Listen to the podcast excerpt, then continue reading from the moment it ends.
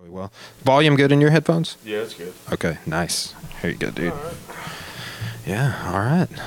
Well, dude, uh, yeah. So lu- luckily we didn't say too much good shit. Right. before. Yeah. Before we got to the We to the always- meat of the meat of the stuff. It always happens this way, dude. We'll be I'll be riffing with my guests, and we'll have like a little mini podcast we don't record Right. before we record. yeah. Kind of get warmed up, primed up. yeah. Uh, but yeah. Uh, what what was we saying? Uh, You're talking about your future in personal training. yeah. My yeah. I just like I said. Uh, I where I'm at now. I'm in a position to make.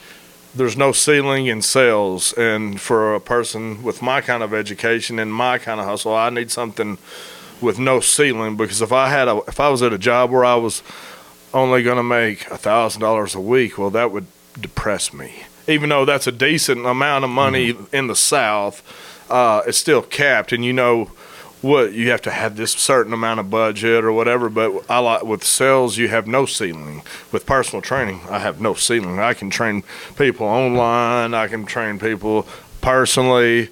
Uh, and so ultimately, the job that I have now in sales, as far as, far as selling campers, is is good money, and that can be used as a stepping stone if I choose so to do like y'all have done and start out with the studio because I consider myself one of the top trainers in this state, and uh, I still have people. Five to ten, sometimes even more people than that, reach out to me weekly to personal train them. But uh, uh, it would not be in Searcy. My my Searcy, my Searcy days are probably coming to an end. You still living there right now? I, I'm yeah, I'm still living in Searcy now, but uh, what kept me living in Searcy was where I was at, as far as I was where I was working at at the at the gym, and um, that there's really nothing Searcy to me, uh, and the way that I live my life and what uh, how I my fundamentals and what my belief system does not really align with It's an interesting little town, isn't it? Yeah, I mean, uh, yeah, I think it's a I think it's an evil town, honestly. yeah. An evil town that Harding runs, and uh, and if it and if it doesn't go Harding's way, if you're opening in a business that doesn't coincide with Harding's beliefs, or or Mm-hmm. or uh, uh, they'll run you out of business. Dude, so check this out. Um, now I have a I have a pretty positive relationship with tech. I got both my degrees from there, but the reason we're over here in this building, Mhm. which was super positive, I own a very nice commercial lot. It was one block off of there's there's 64, and running parallel with 64 is, is Parkway, Mhm. and they both run all the way through Russellville. Just parallel with one another. Um, Parkway ends at the last Russellville exit. Right. So we had a, it was just one block off, man, and, and it was it was C two, which is commercial residential. But what happened is Tech. I mean, we were like I could look out my back and see the buildings from Uh-huh. Tech, right? Tech was pushing to get all this property on the other side of them rezoned, and they did. Mhm. And what the city did is they pushed that shit through without notifying us. There's Uh-huh. about twelve things you got to do if you want to rezone my fucking property. Right, yeah, like You know? procedure. Yeah, Pro- like you got to put you got to put signs up. You got to Yeah. contact me by mail. You have to make every effort to let me know. to that- notify to no, notify you that this Mm-hmm. is what this is going on. when they didn't, they rezoned our lot twice to the strictest codes. I mean, literally, there were like there's like crack houses in in the vicinity of where my commercial building was. Right? Right. like it was an old construction warehouse. We gutted it, renovated it, bought it, and I was trying to build a second building on the Mm-hmm. lot, and they're like, "Well, you're in the strictest zone in the whole." City, you know, Yeah. because of tech reason, you know, lobbying to rezone this. I was like, I was in one of the most lenient zones in the city when I bought and remodeled this. What's the issue with that? Yeah. Well, it's been rezoned. Well, why wasn't I notified? Yeah. You know, but uh, so I can empathize with what you're saying Oh, with. Harding. I mean, with Tech, they what and you know, I was talking to and he's been on the podcast. He's kind of a friend of mine, even though he charged me three times what it should cost to resize Cora's engagement ring, whatever. he's he's a liberal friend of mine. And he's like, well, you know, Tech's, Tech's a great partner with the university, and I was like, so they should get preferential treatment Yeah, over yeah. over my small business. Yeah. And he's like, well, I didn't say that.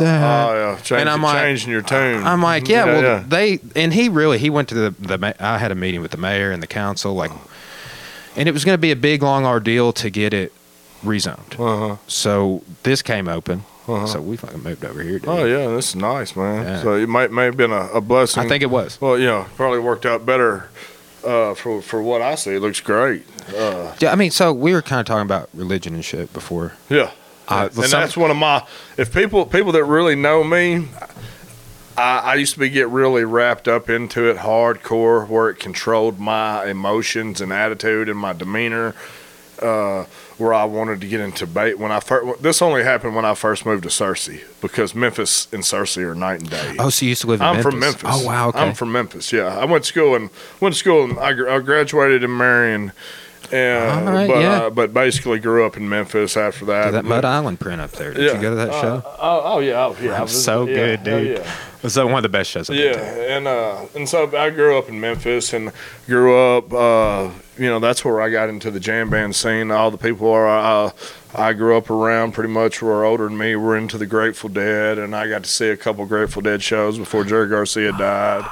And then uh, I had already been into Phish prior to that, seeing like sixty Phish shows before even seeing Panic. Uh, but what were we going with the religion? Oh, um, well, y- what about me ending up over here Yeah. and you ending up with what you're doing? Yeah. I, I've had a couple of instances, you know, like somebody super close to me Uh-huh. just passed away. Yeah. I've been posting about it on social media and shit. But two things happened, like, surrounding that event yesterday that would literally lead you to believe, like, uh, not necessarily like Judeo Christian, you know, whatever. Uh, yeah. But it would lead you to believe that shit happens for a reason. Right. Like there were two things. Like one, Cora hid my AirPods from me, right? Like I've listened to audiobooks incessantly. Oh, yeah. And I I was like, yeah, "Man, you, you got me blown away on on audiobooks. All the fucking with the, the books you go through, like blown away. Dude, Yeah, I just yeah. exercising like Yeah. that really unified. Like I would just man, my mind when I would go exercise, even if I would uh, just getting the AirPods is what changed it all for me, Mm-hmm. right? But like now I, I exercise incessantly, and then on my commute to Morrilton, so. Even with my, if just my commute alone, I get an hour audio, Right. right? And then I'll do it for bed. and- Yeah. So I'm getting two, two and a half hours, something like that a day. So Right. it really racks up. But I was fucking around looking for these. I couldn't find them. Cora had put them in her purse or taken them home or something, and come to find out, I was like, "Why did you do that?" But like my judo instructor's son, who I hadn't seen, I've been wanting to see, and he's been he lives in Bentonville. He's running but the guy's my instructor, Oh, you know, that moved when I was telling you about earlier. yeah. And I like fuck around incessantly. Went to Walmart before I came. Did all this stuff I never do. Mm-hmm. And then I, I was like, all right, well, I, I got time to get five miles in. So I like start riding down here. I turn by this little climbing gym to go down these trails.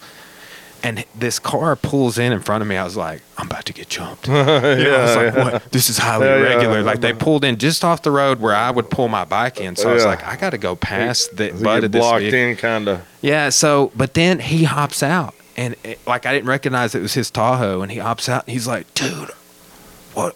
Just like the odds of seeing that guy and like I was really kind of like yearning to see him. Yeah. Like I drove to fucking Bentonville to see him Oh, yeah. he he I couldn't he wasn't out at his dad's it did this past. And then I was talk. I've been talking to his daughter. She lives in Denver incessantly. Mhm. I just we've been going back and forth, sharing pictures and memories. And I said something about her dad's old judo instructor Mhm. that he would talk about. It's like legendary dude, Mhm. Bob Rickman. Mhm. And I said something about the Rickman choke, and she's like, literally, no lie. As you were saying that, here is a picture of Bob Rickman from the newspaper. I just pulled it out of because she was. We were talking because she was posting photos and, and just sharing photos. of Right, me. right.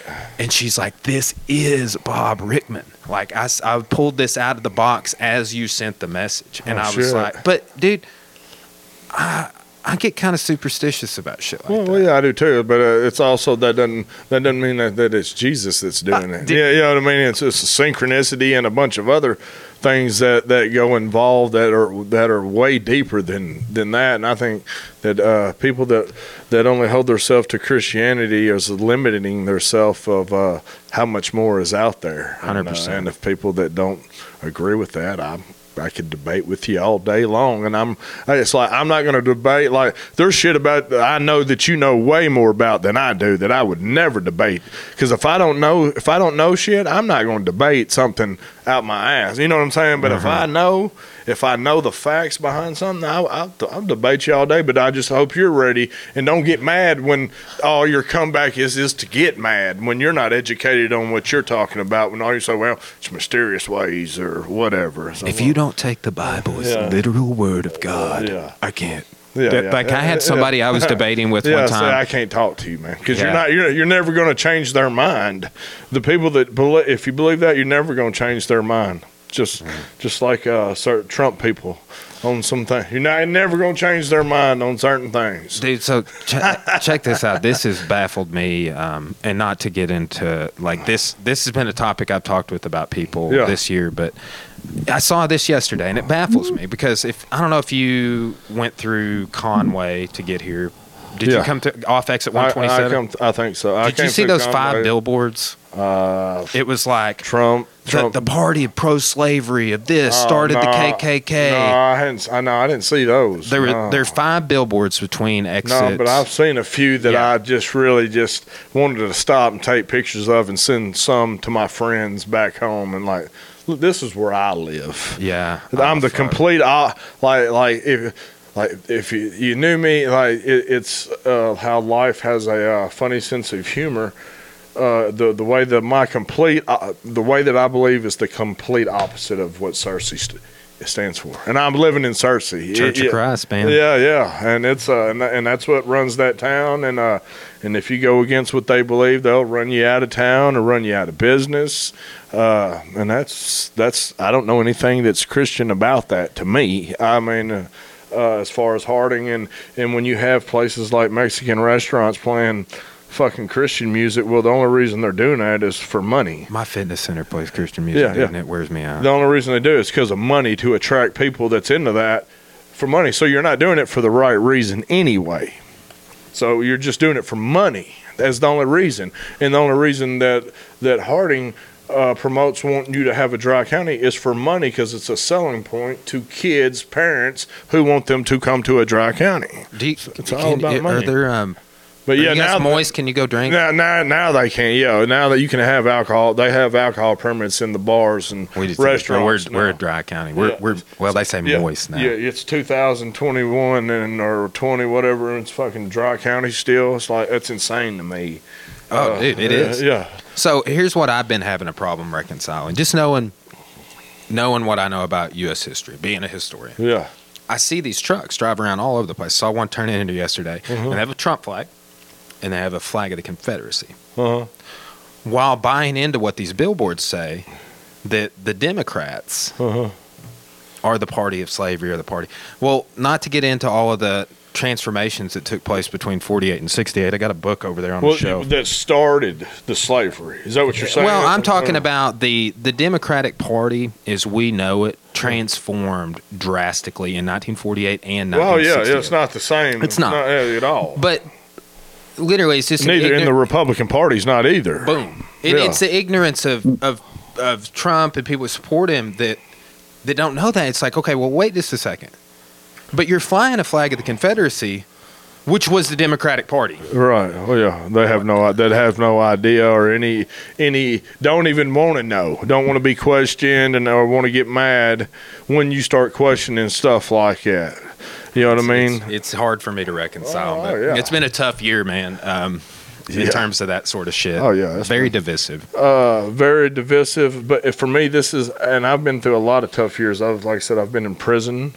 So Uh, yeah, dude, you I- mentioned I, I've that. spent probably a total of five years in prison uh, due to being a, a heroin addict uh, uh, and everything that comes with that. Uh, how how long did you struggle with that? uh, sh- shot my first shot of dope when I was 20 years old. Uh, and ironically, I remember it like it was yesterday. Uh, it was me, and it was all this, these kids that, that got me into Grateful Dead and all this stuff. And uh, you know, and uh, the, we were the first song that was uh, that was playing was "The Needle and the Damage Done" by Neil uh, Neil Young, Young. yeah. Ironically, if I if I had known then the needle and the damage done, it foreshadowed everything that had coming to me from that uh, when I was twenty, and then on into uh, into my early thirties. that I had been in and out of trouble, and I'd have some periods of clean time, but ultimately I didn't do everything in my recovery to prepare me to stay clean and stuff, and I didn't put that first, and I would put uh, women first, pussy first, what you know, what whatever, everything, bodybuilding, everything first, but what I needed to, and I had to make sure that my recovery was uh, was stable, and I never did that until I finally had had enough of the consequences, and that's been eight years ago, uh, November the fifteenth. And I, I checked in. I was going through divorce. Checked in the treatment at Wilbur Mills, and I and I've been clean ever since. I got a, a good friend uh, that's, well, you know, we were we were good friends. Uh-huh. Uh, he's still a friend. Like I just hadn't I hadn't got to be around him much Yeah. because he's been struggling with similar. But he's in he's in a place in Little Rock right now. This is the first time he's ever went into a treatment program, Yeah. and he's got some underlying like I mean he's been blown up. I mean he's he's got all his limbs, but he's got some PTSD. What, from meth or, or uh, from well, military? military, and then he came back and got into got into some drugs and, and lost a really stable job. Right? Mhm. I mean, he was actually working in law enforcement. Yeah. Uh, and and had gone over to a really good position over here at Tech. And yeah. man, this whole world and messed it up and like went from that event for like about the next five years was just a roller coaster for him. But now he's he's getting some help. Like what Yeah. what turned what what turned that corner for you, dude? Like what made you decide this is the consequences? Well, well the, yeah, the constant consequences of building your shit back up and then losing everything. And then I got married. I got out of prison in 09. Uh, it was my last stint. That was the last I had been since uh, 09.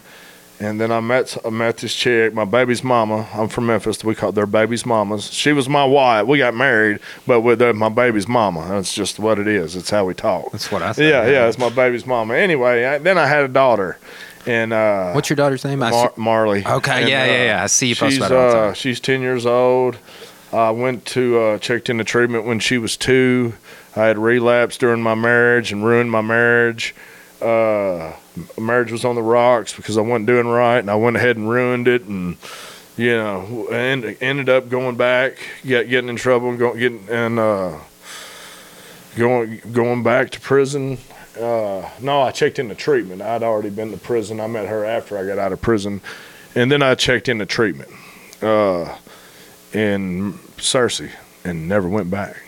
I already had a I, I had a training business in in in uh, Memphis, and I had already been a personal trainer and competing in bodybuilding, and then uh, I kind of had a connection through my bu- uh, my buddy's sister that lived in Memphis uh, in Searcy that owns Rhino, and so I checked in a treatment. Ninety days were up. I, I stayed there. Then they put me in a chemical free apartment.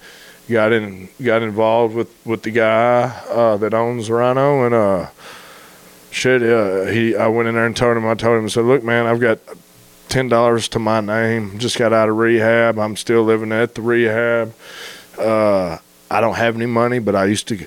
I used to be. A, I'm a be a trainer. Used to compete. Uh, would you let me work out today? I got ten bucks. He goes, well, tell you what, you can just uh, if you just pick up around around the gym. Uh, you know, when when a month comes up and you get some money, you can just pay for your fee. So I kept doing that. Time that month came up, I kept doing that, and he goes, "Well, if you keep doing that, that's your gym membership." All right, cool. Kept That- doing dude, that. that's how it works, bro. Kept doing that. Kept doing that. And he goes, "Hey, man, when you get ready to start personal training, you let me know, and you can you just start training. You'll start training here because there wasn't really a personal. There wasn't really a. There was one. There was one lady that was a trainer there that that just wasn't worth a shit. Uh, you know what I mean? If you're not, I can look at people and say, man, you're not. You're not a good trainer. You're just not. You either are or you're not. And she didn't have the. She just wasn't a good trainer, and and didn't have the motivation that I had and the drive and the passion to do it. And, then I end up doing it and taking it over for the next seven years and and average six figures pretty much every every year I did it. And uh, How many clients were you working with? Ah, shoot, I'd have I'd have twenty to thirty at all times, and I'd train twelve people a day all day long from Uh, I'd get up at four, get my get to the gym six, work, get their first workout in. Then I'd work out in between to the next client, or I'd fit my workout in somewhere. But I'd be there all day. I'd be there longer than the person that owned the gym. I'd promote the gym more than the person that owned the gym. You know, you know what I mean? Dude, Uh, I mean, I literally thought. I mean, you were there when I first became friends with you on Facebook. yeah. So and Pe- you people posted- thought I, owned thought it. you did. People yeah. thought I owned the gym, and you know, people still thought that I owned that gym. So no, no, I just believed in it, and it helped save my life, and I really believe in what we do here. And I'm an independent trainer. All I do is pay him rent. So in order for me being independent, I have to promote myself because I can't, you know, depend on him to do it because I'm independent. I just pay rent, and uh, then over the time and years, uh, people believing that I may have owned that gym or whatever, and doing well, and I'm traveling all over the country going to shows, and they're maybe mismanaging money or whatever They still open. yeah, they're still open. Uh, but then you have some jealousy and all this other stuff set in, and uh, it just just and then he got real got real religious, and it just kind of went downhill from there. And I, if I believe in something, man, I I, I stand for what I believe in. I, I'm open minded, and I'm open to change what I believe in with new evidence. But if until then, I can't. I'm where I'm at. You show, you know, he somebody lands right here today, and I see him. I, I fucking, I'll change my mind on something. You know what I mean? I'm, I'm open minded to anything, but Man, uh, it's just you can't take people's word, like you said, evidence. Like I need the same thing. Yeah. You know, like I'm not just gonna take your word for this or that Right. on a whole lot of things. Like, like I'm gonna tell you, if you were sitting here to tell me, like Brian, this is how you need to do this Yeah. repetition on this list, Right. I would fucking listen to. you. yeah, you know? yeah, well, yeah. But it's like you, somebody that's be- proven Yeah. that knows what the hell they're doing. You know what I mean? Or you know, Dude, that's my struggle with being into history. Is like I see people. I saw somebody peddling that Thomas Jefferson was a Christian the other day, no, he wasn't. and I was like, "Dude, do you really believe that?" Yeah, yeah. You like, don't know what the fuck. You don't know what the hell you're talking about. Yeah, I Yeah. mean, it was they were they were pulling the creator line from the Declaration. I was like, "Yeah, let's get into a little deism conversation." Yeah, and and look at his Bible that he had and all the shit that was cut out of it, and you know, you know what I mean. Let, let, see, because you're you're not talking facts then. If we if you're you're saying that, if you're saying that the the Constitution was written on Christian values or whatever, which to a degree there there there are some, but it's not.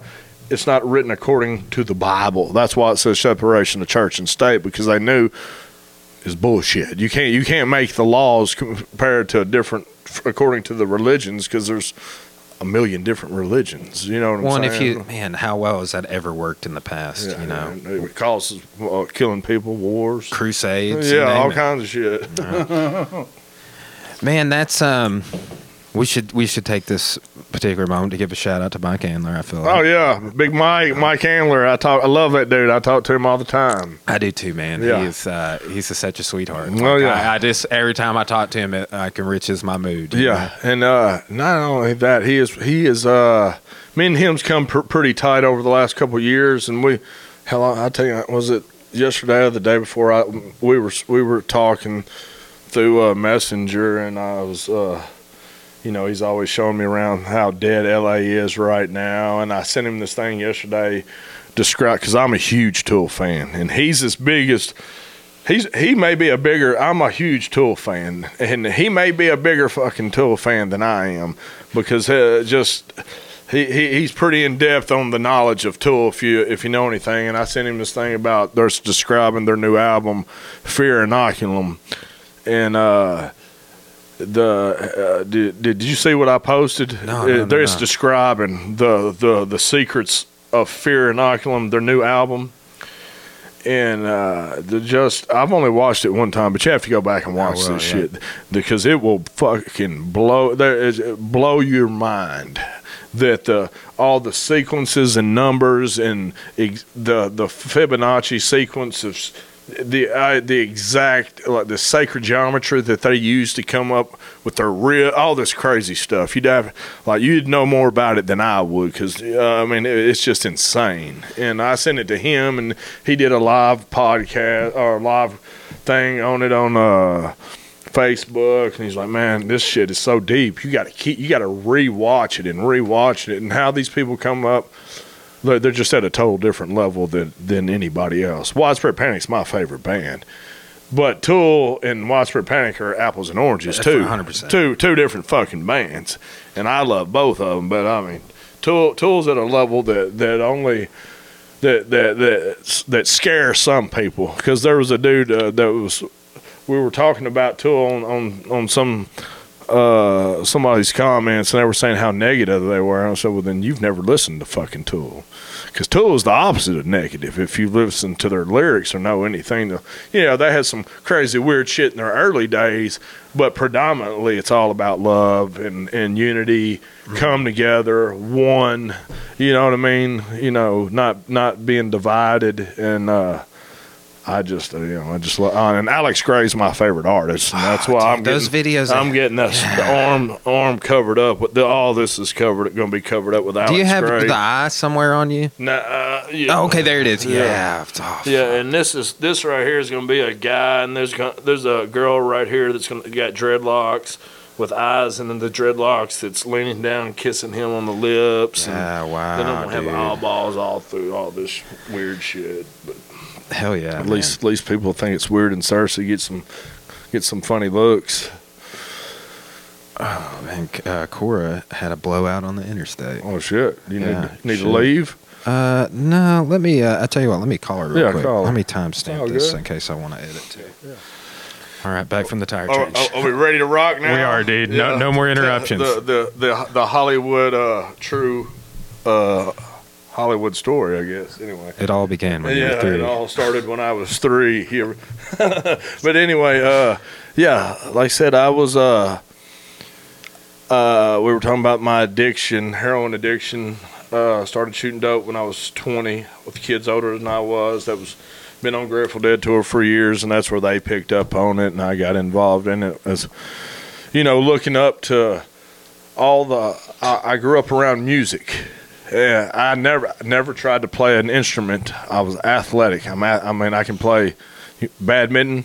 You want to go fucking? Well, I can play fucking badminton. You know, ping pong. Any, I'm athletic, really athletic. But I always music. My dad, my father, which he didn't he didn't raise me. My stepdad and my mom pretty much raised me. But he was always in listening to music. So I always been big into music. And uh, anyway, uh, shit, where was I going? Yeah. Anyway, I actually got into got into uh, needle dope, and uh, I had n- if I if I only knew how many how much problems that was going to cause me, and how much I would lose, and uh, I even developed hepatitis C. That- uh, can you get rid of that? It's gone have it all now. Oh hell yeah, it's gone. I took the uh now now it's like uh you could get rid of it back in the day, but the the treatment like 10 years ago, the treatment was so tough for hepatitis C that it, it was what they what they gave you was called interferon. It's like chemotherapy. It almost was worse than having the disease itself. now you can take a pill that gets rid of it in eight eight to twelve weeks. Uh, the medicine that I took at the time was called Epclusa, and it was a 12 week treatment, hundred thousand dollars, hundred thousand dollar treatment that cost eight thousand dollars in Canada, cost eight hundred dollars to make in India. It's insane. Uh, you know what I mean? And hundred thousand dollars, and they you can't even you couldn't even get these pills at a pharmacy. They have to mail them to you twenty eight at a time because they're a thousand dollars a pill. But uh, anyway, going through all that, I mean, I'm a, from prison to, I mean, I've been homeless. I've lived in a homeless shelter. I have pictures that look uh, homeless. I mean, fucking homeless. Uh, But this year right here has probably been the toughest year I've ever had in my life. Really? We're, we're going through all that. At least, at least when I was homeless or strung out, I was on dope, and you know what I mean. I I was oblivious to life, and my only thing revolved around one thing, and that was getting high. I wouldn't, I couldn't leave. I I couldn't go on tour, couldn't go to shows because I was tethered to the dope man. Uh, but in going through all that and and enjoying the success that I have over the last eight years, and then the COVID shit happening, and then never seeing myself out of being a personal tra- not being a personal trainer uh, uh, and getting out of that and having a career change has been super tough on me. And you go from a six figure income to an income that is far beyond that but you still have six figure income bills mm-hmm. and so that puts all my shit behind you know what i mean and so now it's picking back up and uh, you know the the the a year that uh, started out very badly because uh, I found out I was I wasn't coming back that me that we had it out right after when I come back from the New Year's shows in uh, Atlanta. Come back that I, I didn't have a job there no more. I wasn't welcome there no more, mm-hmm.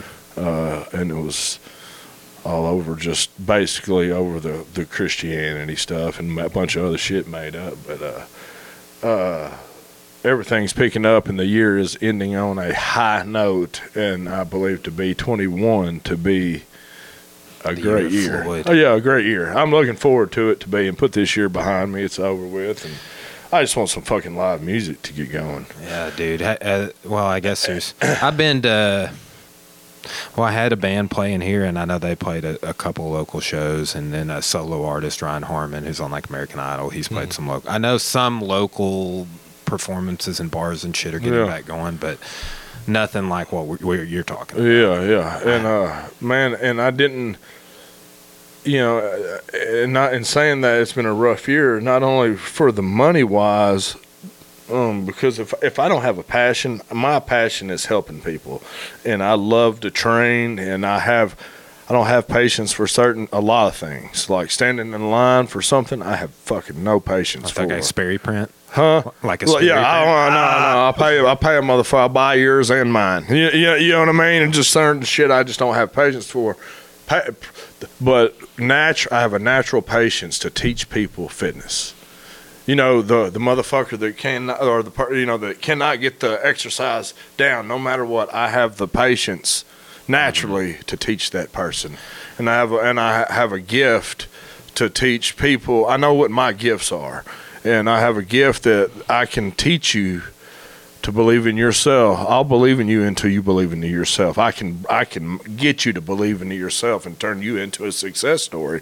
I believe just like Tony Robbins knows what he can do. I believe I can do that same type of stuff. Maybe not at the level that he's doing. He's at a but he had to start somewhere too. Mm-hmm. You know what I'm saying? So uh, uh, ultimately I, I probably would look to get back into personal training or, or, or fitness in some level or owning something that is involved in that. Uh, but I, I, like I had to, in order for me to become a good salesman, like at a car lot, like at uh, Acura, where I started at when I left the with GM, I had to find a way where I was having a positive impact in somebody's life. I had to I had to not just because you know how car salesmen have a bad reputation or mm-hmm. you know they're trying to rip you off or whatever.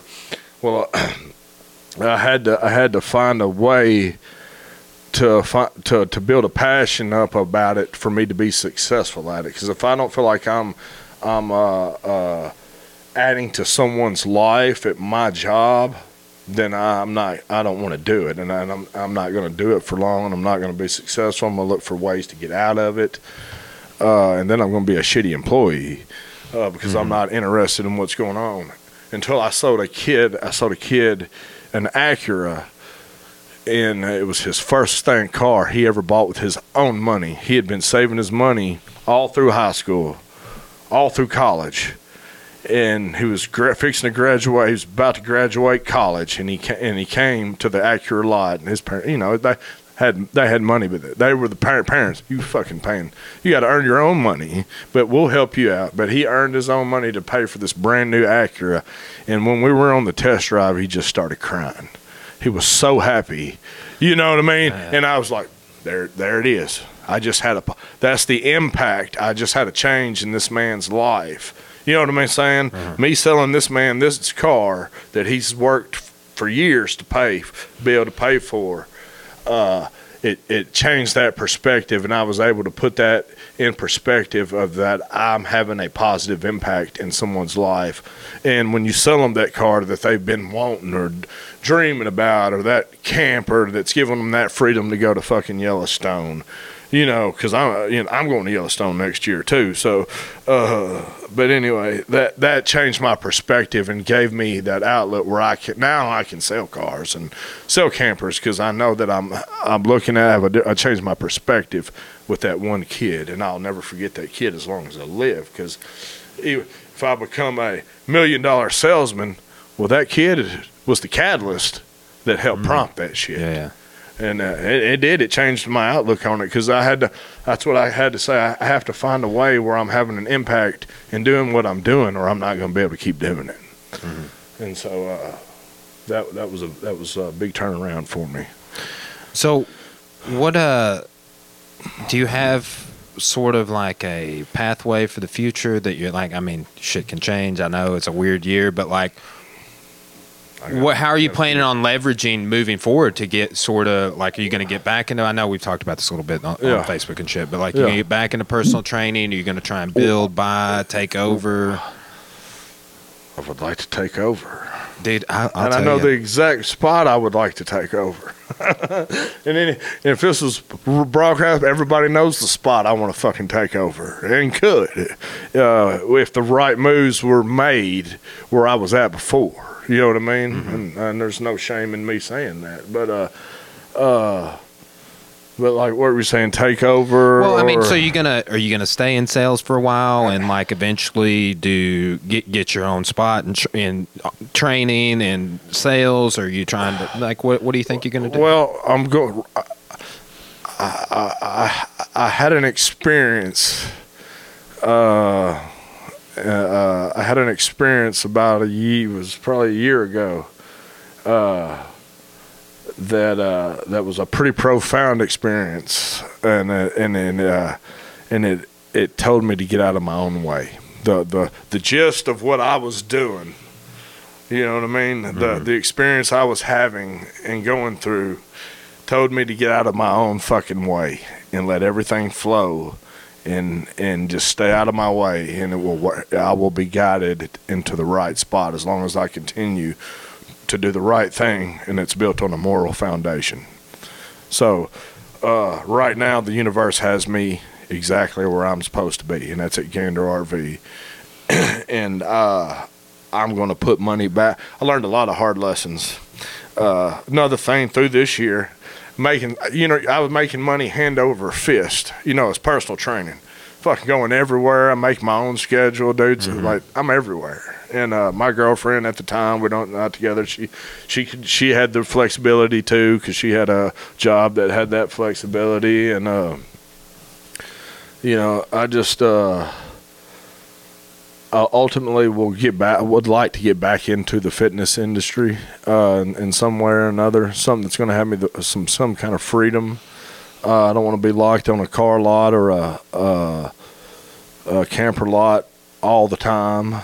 Uh, but like I said I learned a lot of hard lessons because I never thought that money was going to dry up as far as the way that it kept going because I'm going to every show. You know what I mean? and I'm yeah. I'm staying when we go. I'm staying at the uh, the nicest hotels because we had the money to do it. And my and my girlfriend at the time was a travel agent, so we got special deals. Uh, but I was living beyond my means when I look back on it because I never expected us to have a fallout with my my my partner, uh, gym partner, and then fucking COVID hit, and so Like all back the to back back to to back to back, and and if COVID wasn't a hit. I, I would I would have generated I would have attracted a new opportunity with all the music, the stuff that I'm into. My mm-hmm. perspective would have been different because I would have attracted something to make align me to be able to still go do what I love to do. With the COVID shutdown, then you're like a double whammy, and then you're fucking adds more depression. Well, you're out of, it uh, takes you out of both your communities. yeah, yeah, and my, my fitness center still the one I've trained at before COVID uh huh, is still fucking closed. yeah, it's crazy. Like, like, and then I gotta go to the one that, that plays the Christian music. They're fine, but they don't have a sauna, Yeah. and they got less equipment. Yeah. super small. Like Yeah. we're bigger than they are Yeah. times two yeah, in square footage. But man, it's it's a weird time. Yeah, and and I and I've gone and I look back on it, man. I'm like, fuck, I'm going through depression and shit, and I'm like, then I'll get around some of my people, uh, or or actually, I, I, I when they started doing don't don't don't ever don't ever don't miss us every Sunday Yeah, show. yeah, yeah. I, I wasn't listening to those. And then one night I, I did, and I'm like, it, it hit me that this void was fucking filled again that I had not been listening to. And I was like, dude, I should have been listening to this shit the whole time because I don't realize how big a void that that has left in my life. I mean, that's a huge part of my life. Seeing I've known these people for 20 something years. I've been doing this for for 24 years and I've known these people that long and they're a big part of my life and so there's a void there and then sometimes you forget that and you're like I'm not the only motherfucker going through this.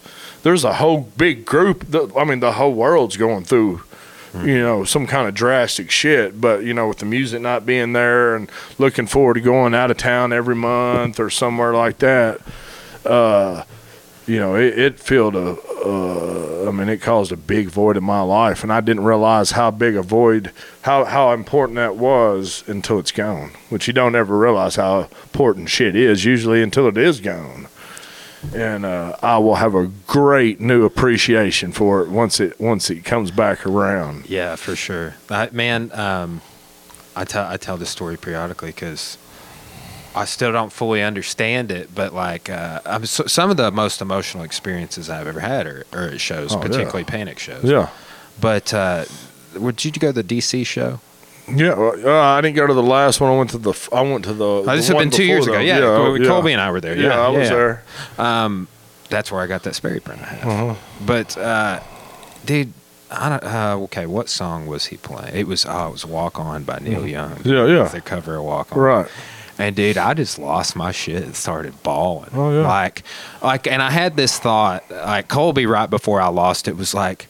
That dude don't even know how he's making us feel right now. Uh-huh. And then I then I had this thought. I was like, "Damn, I've been listening to music my whole fucking life. Yeah. I've been interested in music. I play music, and I cannot r- come to terms with reconcile all of that versus the way this dude's making me feel. Oh, yeah. Because like he was like he and JB were like having a little moment, like fucking hear this dude, like, and he Oh. was like, yeah, I'm hearing it. Well, yeah. But dude, just like Jimmy, just looked at JB and was like, Yeah, and you know they're having a good time. They're connected, and uh, yeah, It was it was just truly special, and I've had other instances, uh, Mhm. moments, just little clips it shows where it's like, oh, that was, that was special. Oh yeah, but man, the, the the emotion, I can't even. I some people had never cried listening to music, and you Uh. try and explain this to them. Oh yeah, like, well, what?" pe- those people don't get it. They they they they're never going to get it. They, they yeah, uh, the moments like that that they, don't get. They're not. Uh, it's a special breed of person that'll fucking pick up in their car and drive 500 miles one way to hear a, con- a show. There's it's a special type of person that that'll do that, and I'm one of those type of people. You know what I mean? Yeah. Depend- And I, I just uh, you know, I've been at shows and I fucking hear Bob Weir singing "Knocking on Heaven's Door" and fucking start, you know, start crying, you know, shit like that. Or I've been at panic shows and same thing happened. You know, Dream Song come on, or uh, or uh, Vacation to open up fucking New Year's two years before, whenever it was on one of them nights, and fucking start crying. It's like the airplane got me at that same Oh, yeah, show, dude. yeah. Uh, I was sitting there thinking about Cora, and it just it was fucking lost it, Oh. Like yeah. been the same Uh, run. Oh yeah, But uh, man, that's It's yeah, it's a passion, but man, there's something special about Panic. Oh, oh, Right? yeah. Like I know you you've. I haven't seen Phish. I haven't seen the Well, Dead and Company or yeah, any yeah. Well, of the De- Dead. Dead and Company's okay. Uh, they're they're okay. They're just slow. If you'd ever seen the Grateful Dead, that they're the band that everybody's trying to be. I mean, now they're not trying to be the Grateful Dead, but there wouldn't be nobody else. There wouldn't be no Panic and shit without Grateful. They're the ones that set the fucking you know set the bar.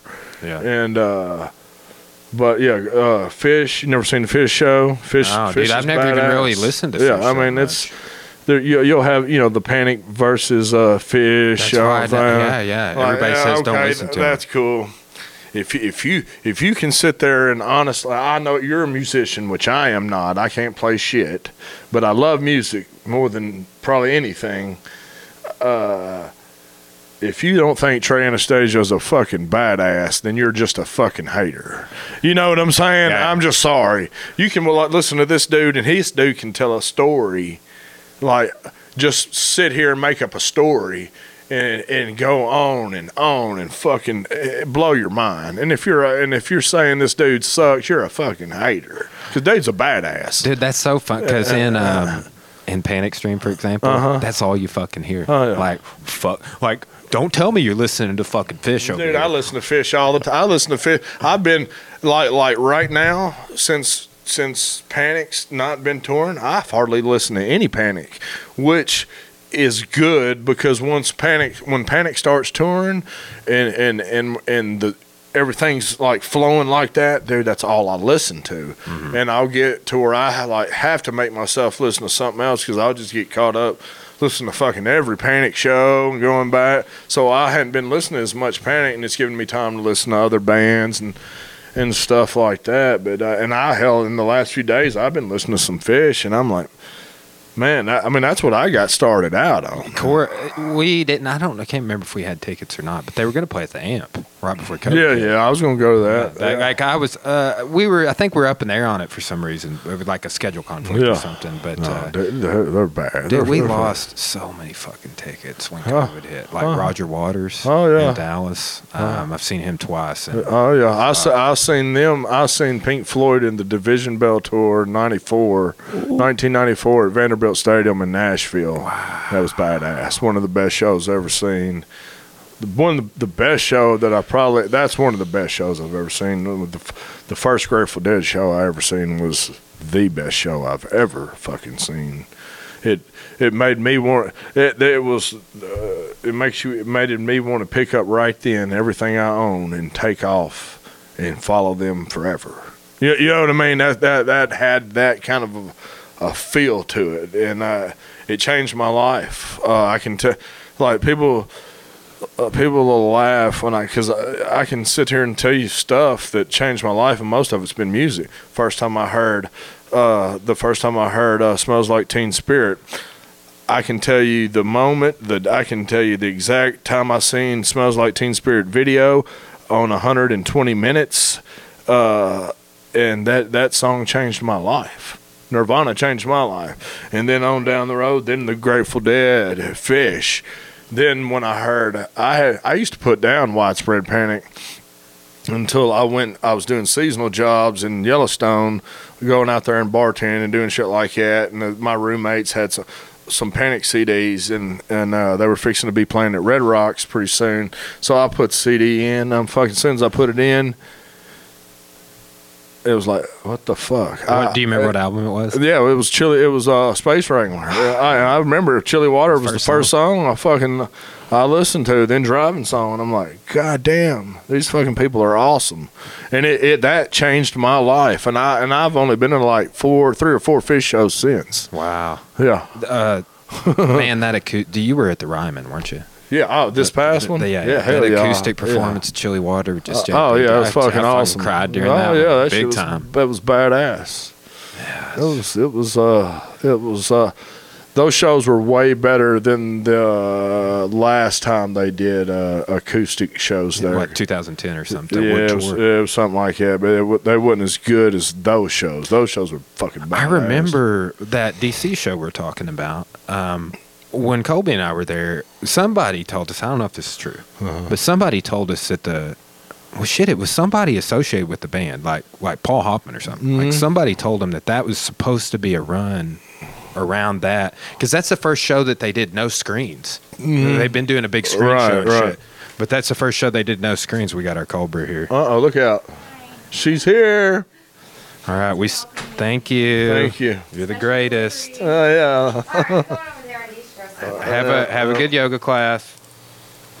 And, uh, now what were you saying about Uh, Paul Hall? Oh yeah, okay, but they were saying that uh, they're originally around that time. They were supposed to have some acoustic shows, but they didn't for some reason. Something had something had happened. I don't remember what exactly they were saying, but they were talking about there there's going to be an acoustic run around there, and then it ended up happening uh, like six seven months later Yeah. at, the, at the Ryman. So Yeah, those those shows were awesome, and shit, I think what whatever shows were it was Ryman and then Halloween. Uh, and those Halloween. Pensacola. Oh, yeah, Pensacola. Yeah, I did. I went I to I Pensacola. saw you in went, Yeah, I, went, I was in Pensacola. Uh, and then Halloween. Halloween was awesome. And that, not the Halloween show, but that Friday night show was one of the most perfect shows I've ever seen them play. As far as Jim, as a Jimmy show wise, anyway. But that show was almost fucking perfect as far as in my the way I was, the frequency I was on. That which which Halloween show you talking? Was that this uh, past Halloween. Oh, okay, yeah, I didn't yeah, make it to y'all didn't go to that. No, Man, no. that shit was insane. dude? Ha- were you at Halloween in Vegas? Uh, oh yeah, I was at all of them. Yeah, Dude, I, wa- think was that you? I think so. Like I, we got there for night two. Like we like we got there when night one was like Yeah. winding down, and like Colby was like waiting outside for us. Yeah. But anyway, like he was he was buying prints for me, and I Uh-huh. think you were the guy in the photo, and I was like, Colby, have that guy buy me some prints. Yeah, yeah, was that you? Do you remember that? Oh man, it may have been. he had a picture with Uh, somebody, and oh, I yeah. was like, I was like, text him. I'm like, dude, get, Yeah, it may go hell get it me may have prints. been it may have been me, yeah. But yeah, I was at all those all those uh, Las Vegas shows and Man, what'd you think about that night three performance with the sort of the mushrooms and shit, the stage all set uh, it was it was good. Uh, go go dancers? Yeah, it, it was it was good. Uh, the uh, that was the one with uh, when they were co- uh, covering not Aqualung, but uh, Uh, what fuck. They did cover that Jethro Yeah, Tull, but I think yeah, that Je- was, it was uh, Jethro. It wasn't Aqualung, but I hell, I Godzilla? Uh, yeah, Godzilla, and then what's the um, other? Give me the beat, born free my soul. So, yeah, that. then, uh, um, sitting on a park bench. Uh, Yeah, what's um, the name of that fucking song? Jumping Jack. Flash. They did that one. I'm trying to think. They did so many wild covers, a ton of first time yeah. plays too. But yeah, it was good. Uh, the only thing about Vegas, man, I ended up fucking, I ended up staying up the whole damn time. Even though I don't even do shit that's that stay up all night. But it's like it's so much going on in Las Vegas. It's like it's nonstop, and you don't want to miss nothing. You I've want been to there go. several times. Yeah, I have too, and I fucking I, hell, I went there. We've been there four times in the last three years up until this year, and uh, for shows, and then just to go out there. They have a, a industry uh, like a, a trade show for martial arts Mhm. every year that corresponds with International Fight Week with the Uh-huh. UFC. So like you'll you'll have like the biggest fight of the year, business conferences the whole time. Like last one of the last times I was there, I got to train with Rickson Gracie. Hell yeah. Um, so they demand they just kind of the UFC and then the martial arts industry kind of get on the same page together that one week and but they didn't have it this year because of COVID. All right. So I'm hoping that uh, this next summer that, that I get chance. Oh yeah, you should get back to normal. yeah. 'Cause Panic I- was playing there one time when I was leaving. Yeah, And I really? I had driven, and it was Colby had just turned me on to Panic. Oh, Like yeah. he's who told me about Oh, Panic, really? right? 2015. I didn't listen to him until 2015, Oh, dude. Hell yeah, I started in '97. Yeah. started fishing like '94, and then dead at right there at that same time. But What? Yeah. So wow, 97. What? Uh, that would have been right before to the and medicine the first, takes. and, and I seen them.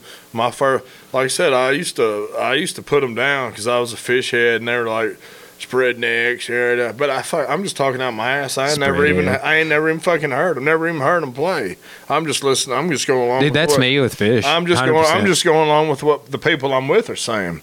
Until I went to work in Yellowstone and put in that CD, and then we went to Red Rocks. No, we went to Park City, Utah.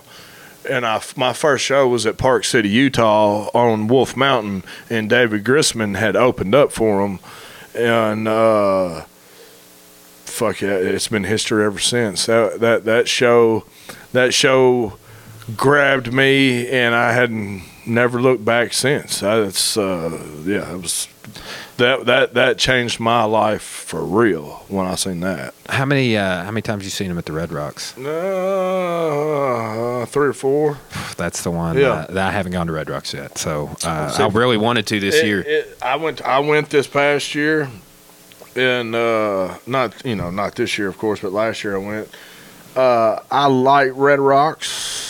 Uh, it's the most beautiful outdoor venue by far. Uh, but they're, uh, on my opinion on that, it's real territorial because there's people that go there every year that that's their only show. They go there, so they think they're in, entitled to certain spots because you there's I've it's had all I've, I've ran into that. it's all uh, it's not reserved seating. It's just general admission, and people are running there throwing their blankets down, and, and they think they're entitled to certain spots. And uh, I that that part of Red Rocks I don't like. And if you're up real high and it, it's windy, it doesn't sound as good. But if you're down down there in the middle in the mix, it's it's awesome. It's it's the most beautiful place to see an outdoor outdoor outdoor venue. But my favorite place to see a show is St. Augustine. So we haven't been. St. Augustine is I my favorite. Go, I gotta place. go there. Uh, the the way it's a little bitty amphitheater. It's a small amphitheater. I mean, it's kind of small, but the way it goes down, it goes down. Uh, uh, and it is hot as fuck. It, but the it's so loud. It's the the just the what what however it's set up. It's loud as shit, and it is just a different energy. And St. Augustine, every time I, it's been the best shows of the year for me, pretty much, except for last year's. Uh, the Saturday night show at, at Red Rocks was pretty good, but St. Augustine is the first European settlement in the oh, new oh, world. oh, oh, yeah, that's the oldest city in the United States. Yeah, uh, 1565 or Yeah. 56. Sometimes Yeah, I go oldest city in the United States. I've been we've I've been there two or th- I've been there three times, and shit, we've toured it and rented out. You See, know, that's I want to go for that. There's a lot of, it too. and we've done like when me and my ex go, we we go and do all the tourist stuff. I don't I don't I don't go and stay in the hotel the whole time. I use it as a vacation too. I'm going to a show. If I'm in DC, well, I'm going to the fucking Smithsonian and doing all kinds of shit and whatever I can do or wherever I'm at. I'm gonna I'm gonna do whatever highlights are around. The, mm, excuse me, whatever around that city. And uh, St. Augustine's got a lot of cool shit. And they got a lot of nice restaurants too. And Mm-hmm. so Yeah, that's uh, that's the culture there. Yeah. Is, uh, I, and again, I haven't been, but it's it's on the list. Oh, and we were gonna go last. You know, I think the Ryman show and Pensacola were back to back weeks. Yeah. and then I think like St. Augustine was like maybe even Yeah, yeah. maybe even three consecutive. yeah. But dude, oh man, going to those consecutive weekend shows Yeah. wipe you the fuck out. Oh, At least yeah, me a- with my lot- it's a- yeah, yeah, and it's a lot of it's a lot of money being spent, man. Uh, and uh, yeah, especially when you're Nashville's an expensive town now. It's Mm-hmm. super expensive. Uh, St. Augustine's all right, but uh, yeah, the Pensacola. Did you did y'all went to Pensacola too? Mm-hmm. Yeah, you? yeah, yeah, Those- that four-cornered those- room was yeah, fucking yeah, it was insane. awesome. Great shows. Uh, but man, to me, St. Augustine's my favorite place to play. Uh, it, and if they keep those Napa Valley shows on uh, on on tap and they don't cancel them, I'm going to those too because I've never been out there. Yeah, I'll make sure I'll. they keep rescheduling it. yeah, I think so, it, it got rescheduled to- Again, yeah. around the same month, like just a month apart Yeah. or something like that. so if they, I'm gonna, I'm gonna go out there for that if uh if I'm able to. If I'm able, if they if they have it, I'll go for Mm-hmm. sure. Yeah, man. Uh, I will say, like, it, it seems I meet so many people that don't uh, get it. Yeah. you know, but like. Getting introduced to widespread panic like ch- definitely changed my life. Like it had an impact on my life. Oh, like, yeah. Like like in a similar way. In a similar way is Mhm. martial arts. Like it be like when I started training martial arts, I was like, this is it. Like this is a part of my life now. Right. Like this is not always going to be a part of my life. Oh, like I can't envision a life in which this is not a part.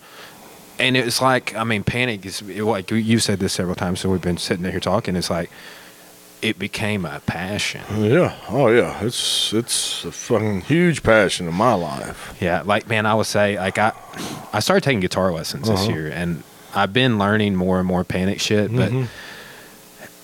That it's like learning to play their music. I Mhm. got like a, a well, shit. This telly here is uh, set up like Mikey's, Uh-huh. right? Like Uh-huh. exactly because he didn't play just a run of the mill telly. It Right. was a- it- it- he had acquired one that was like a, a signature limited release, and then he was like, "I got to have all of them like this." Right. But you actually have to go through some steps.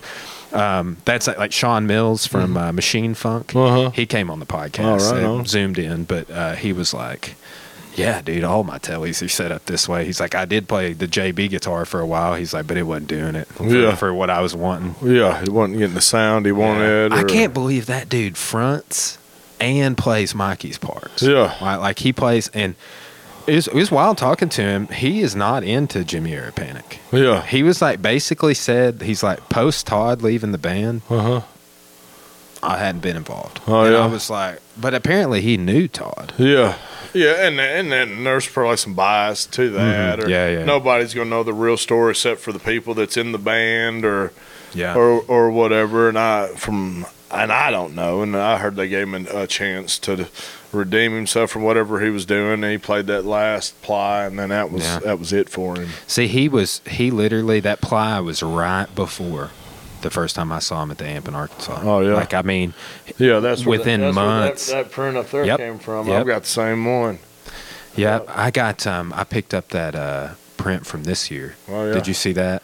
Huh. Uh, they it was it was a print that had all the shows on it that didn't fucking happen. Oh really? No. Yeah, I'll show you. It's sitting right oh, now. I'll really? show it to you I've seen it. No. Yeah, they they they dropped him. I, Corey and I were in Branson uh, Mhm. a few weeks ago, and they dropped him while I was in Branson. So Right yeah. Yeah, shit. I'm gonna take my daughter up to Branson. I'm off all the I'm all, all week leading up to New Year's Eve. I'm off all next week, so I'm like, there ain't no shows going on. It'd be the perfect time for me to It be able is, to go man. do We went to. Silver Dollar City and take- shop Shipley's Donuts. Yeah, hell yeah. I'm gonna take Or, my uh, take my daughter up there and do something. What is it? It's not Shipley's Donuts. That's a local one. Yeah, is, Shipley's, uh, no. What is the big uh, uh, Hurts Donuts? That's it. Yeah, Hurts Donuts. good, they got dude. one in Little Rock.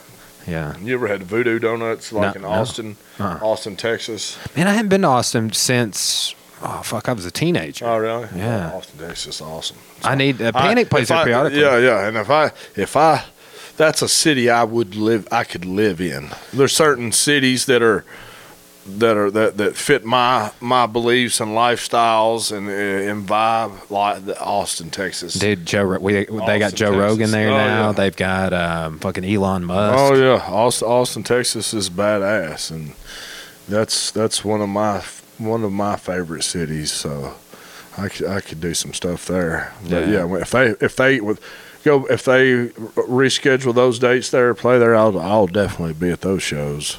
Yeah. But uh, I don't know, I don't I don't know how the music scene's going. Colby had tickets to those shows. Yeah. I, I want to say. Yeah, yeah. He was wanting me to drive. He was wanting me to drive him down there. I was like, I don't know about. We'll see when time comes. I don't know if I'm gonna fly or drive. Just all depends.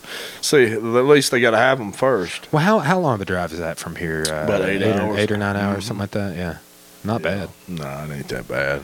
We've been to Dallas a ton. I saw Perfect Circle there a couple years ago. Um, I've gone there for jujitsu and Yeah. competing and just different things. But uh, been to Houston a few times. But I've only been to Austin once. Yeah, Austin's Austin's Austin's different than the rest of Texas. It's a it's more liberal and it's a college town. It's just a has a different mentality to it. So yeah, yeah. Uh, it's pretty, It- that's cool. that's fascinating to me. I was uh, li- listening to this book uh, talking about it was outliers. It was talking about all these outlier factors that kind of contribute to a town or region being a certain way or a certain culture right. making mistakes in a certain way. It was uh, super interesting. Uh-huh. But it was basically like this guy would look at Austin and be like, "Hey, Floyd, let me tell you why Austin's this way." Yeah. Like if you look at the values of the people that migrated here from Uh, uh, 400 years ago, and then you know, Yeah, and they this, settled and all this shit. Yeah. yeah, it was. He was getting into like Korean airplane crashes and how that tied back to their value system Oh, and, yeah. and how they communicated. And I didn't think any like I mean I, that seems like a, a weird hypothesis Uh-huh. like maybe it's like a little racist or something but Yeah. he was basically comparing all of these airline accidents Uh-huh.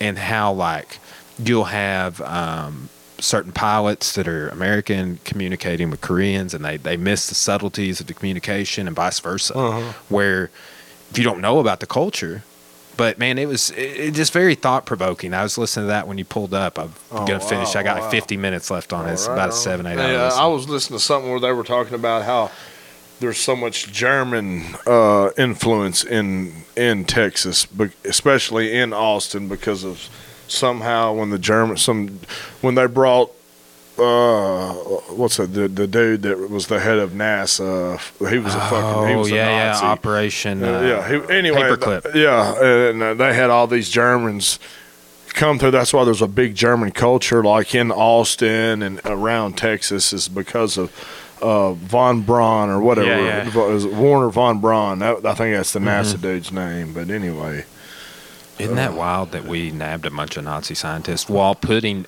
like later on the Nuremberg trials, while putting other like citizens, Mm-hmm. like not not SS, yeah, not German army, like like sort of everyday citizens that were that were used in a way by the Nazi Right. regime, right? Like, hey, you're gonna fucking do this, or we're gonna kill you. yeah, And then it's like those are the people. And later on the Nuremberg trials, you don't hear shit about right, and then to know that some people got the book thrown at them while you get this like high ranking SS people that are engineering fucking Yeah. death camps. and Right. It's And- like, we need you to build rockets, okay? right. Come on over here. Yeah. we can use you over here to our advantage. That's the, you know, here's an, I talked about this on the podcast the other day. It, it, this happened um, after World War One and Two, but like, there used to be a much bigger German culture and influence, particularly in like uh, German language being taught in the United States. Uh-huh. And after uh, after both World Wars, but but World War Two, like it's not not as much a thing. Like World War. One and World War Two, but you saw like a gradual decline. Like that used to be very common to get to to learn German yeah. uh, is like you know you take French in high school or something. Like that. Right. Used to, German used to be the the, the, The, option. the language. Yeah. Yeah. Now it's Spanish. Yeah, You got to know Spanish now, pretty much. dude. So check this out. So Austin, Texas, is named after this dude named Moses Austin, Mm-hmm. who, like, he made a deal. He was an American. Made a deal with the Mexican government, and they were like, dude, we we really want Americans to migrate to Texas, Uh-huh. which they owned. Uh, uh, Mexico had just Right. It, it just declared independence in 1821 uh, from uh, from Spain, Mm-hmm. right? But they're like, we want you, you know, we want you guys to settle here. Don't bring any slaves. They brought 5,000 slaves in ten yeah. years. But they're they're like, we want you to settle here, and yeah, just don't bring slaves and be a Catholic. That was their two steps, right? Right.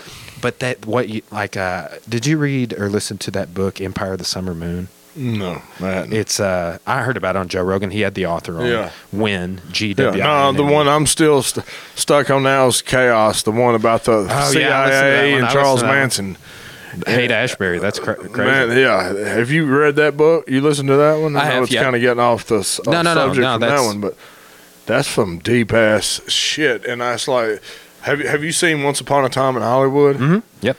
Well, that makes after you've read that book and, and heard that podcast, a lot of that shit is that they're doing really happened, except where they change it at the end. Mm-hmm. You know, where the they go into the wrong house and does the Quentin Tarantino spin on it, but like where they're really like tr- digging through trash and doing all that. Yeah. He's talking about all that 100%. in that book. That shit, that, that book is insane. Yeah, Tarantino did. He did some nice nods to. I'll tell you another one that's really good, and I'll try and think text you after this that Mm. that will put because I felt like this. I felt like chaos. You got all the way to the end, and Mm. then I felt like he made some leaps on like the CIA Uh-huh. connections. I was like, Yeah. eh. like about chapter eleven, I started being like texting my like histor- history mentors, being like, he got a better source for the CIA and drugs. like, Yeah, yeah. but there is a great one called "The Search for the Manchurian Candidate." That's uh-huh. It's about seven, eight hours long, but it, it really highlights just the whole history of the CIA's involvement in that sort of shit. Oh, wow. Right, and it's good. Oh yeah. Um, but damn, that was uh, I listened to that one when it Yeah. came out, and I got tu- turned on it to, from Joe Rogan's podcast. Oh yeah, that's right. I got to, I, li- well, I listened to the dude that did all the, that did the book. Mm-hmm. You know, it took him twenty years to do it, and then I was like, and you're listening to that shit, and it's like, like it's real deal. I mean, it, it, it's it was uh, it's kind of it was really fascinating to the the shit that goes on that people have no idea yeah, that that that the government's playing around with, and then you're blaming it on some hippie dude that's been manipulated through through all mind control Mm-hmm. shit, or who knows what's going on. man. Uh, so with that, uh, the Texas thing, Uh-huh. right? Like, what got us there is uh, governments. The Mexican government was like, migrate here, please, Mm-hmm. because if you guys form this line here of white settlement, the Comanches will stop raiding us. Uh huh. right? Like that was the whole like the whole reason Right. white settlement began to happen in Texas, and then Texas declares a has a revolution, Yeah, and becomes then a Lone Star learn how to Republic. shoot off the, the gun off the horse. Uh, the Yeah. learned how to shoot. The, they instead of getting off the horse, they started shooting on the horse. Mm-hmm. Yeah. I, I'd heard that on the Rogan thing too. That's what changed the game. The Texas, that's where the the foundation of the ranger, like yeah. the the word ranger, comes from that. Yeah. Like, and it was, it was the it was the repeating rifle that uh, that changed Changed everything. it, yeah. But dude, the Comanches, that Empire of the Summer Moon's about the last, ha- and he was a half breed Comanche war chief named Quanah Parker. He was in fucking Teddy Roosevelt's parades and Oh, shit. damn. Right. But um, do you ever see that John Wayne movie, The Searchers? Uh-uh. Not that I know. It of. came out in like s- 67, maybe 69, something like that. Um, 60s. But it's a it's loosely based on like what happens in the beginning. This dude who's like fought in the Civil War. Um, they're in Texas, and his niece gets kidnapped, Mhm. And that is Quanah Parker's mom Oh damn. right? Like gets kidnapped, is gone for like years, has a kid with the Comanche war chief, and then they get her back. Oh, wow. And she goes back and, and lives in, in the white world. And she wants to go to, don't she? And she, wants, to go, back. I heard, yeah, I heard dude. I bet you. I bet you watched that episode. Yeah, I have, I have. Yeah, I have. And she was wanting to go back to the Mhm. Indians, wanting to go back to to be part of the to the tribe up- or whatever. her and her daughter, I think, ended up dying of the flu. Mm. Right, yeah, something like that. But yeah, that's crazy. Yeah, dude. I'm, I'm gonna. That'll be one. I when I first started this 100 book goal uh, last December. That was one of the first five books I listened to. Was Empire of the Summer Moon, Uh-huh. right? And uh, I was blown away by it, and I will re-listen to it because I'm fascinated by the Comanches. Yeah. That- yeah, they're they're hardcore. I mean, they would go from like where we're talking about in uh, like South Texas to Colorado. Oh yeah, Like they that was like their Southern Plains is where they would just yeah, Flourish. Yeah, and they and they're hardcore, hardcore. Uh, didn't play no games. Mm-hmm. they Ty- would uh, they would carry like like intestines around their Yeah. uh, neck and ride like they were very dirty. Yeah. Like uh, and they would like suck out the intestine Like while they were riding. Oh, like all- they'd like, oh yeah, my horse died. Let me Oh, get their intestines oh. out. horrible. yeah, yeah. It's uh, man, that's that's the sort of shit I love about history. That I, I want to do it. Uh, I got a historian that's uh, sort of a specialty in this. He's a PhD out So of U of is A. that was that what your you got your uh, degree in history? Yeah, master. I have just have a master's. I don't have a PhD, and I'll probably never get one. Yeah. Truth be told, but um, that and I teach at the college at Morrilton. Yeah, I know Right. you did that. How often do you do? You still are you doing that now? Uh, well, we're out right now Yeah. until like January fifth, and Yeah. then now I'm, you know, I will say like tech is really struggling financially. Yeah. they either they basically bought thirty four people into early retirement to Oh. save money. oh damn. Right. And so I never had a prospect or a shot at getting a job over there having a master's degree, even though like a real good friend of mine, been on the podcast a couple times, journalism professor, has his own podcast. He only has a master's. Uh-huh. Neil Harrington, the dude who painted, uh, he hand drew that Arkansas Traveler rendition and those Oh. fucking disco shit kickers right there, Oh. his boots. Yeah. He's a local artist. He's in a band. He only has a master's. Yeah. Runs the art gallery. So like uh, one of my professors, best professor I ever had, only had a master's. But tech has been like so like PhD required Yeah. for the last probably eight or ten years. But I think like if I ever had a chance to get in, like literally, like four historians are out now. Oh, wow. And so I was just talking to somebody right before you got here. It was another guy that has a master's, and I'm Uh-huh. like, dude, are we gonna throw our name in that ad? Hell yeah. Because man, I got a 30 minute commute. Uh-huh. It's not terrible, but the campus I work on, they're not. I was teaching my first online class this semester. Wow. Right. They have literally. This is not an exaggeration. They make us hold more mandatory office hours, only 15, Mm-hmm. than any other institution in the state. How do I know this? Because I called all the fucking Right, institutions and I said, "Hey, I'm doing a project uh, to see how many hours professor office hours professors are paying." right.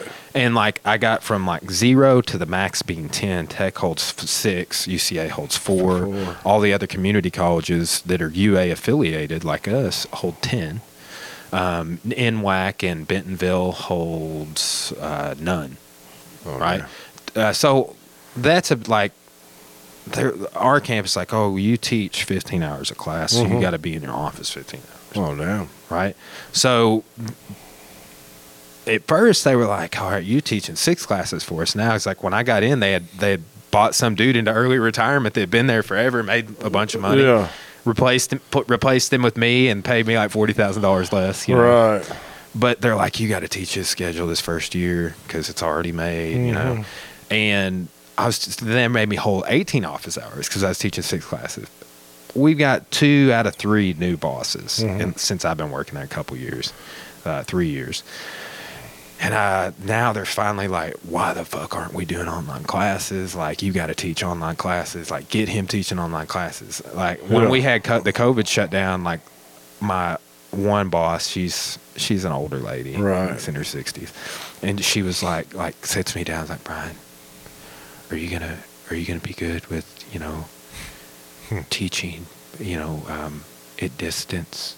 And I was like, so what you're saying? is You want me to come here Uh-huh. in the studio that I have that's got ten thousand dollars worth of shit that I've been putting together for three years? You want me to teach there instead and not drive here? Yeah. And she's like, yeah. And I was like, no problem. Hell yeah. I no. Hell no yeah, problem. I was yeah. like, I've been planning So for you're this. teaching it out of here. Yeah, Hell that- yeah. That's, that's what I- That's a lot better. That's what I did. And like when Cora got COVID and I was in quarantine, Yeah. we had to close the gym down. So I'm just, like I had two negative tests. I just came in here Yeah. and taught. Like that was that was a nicety.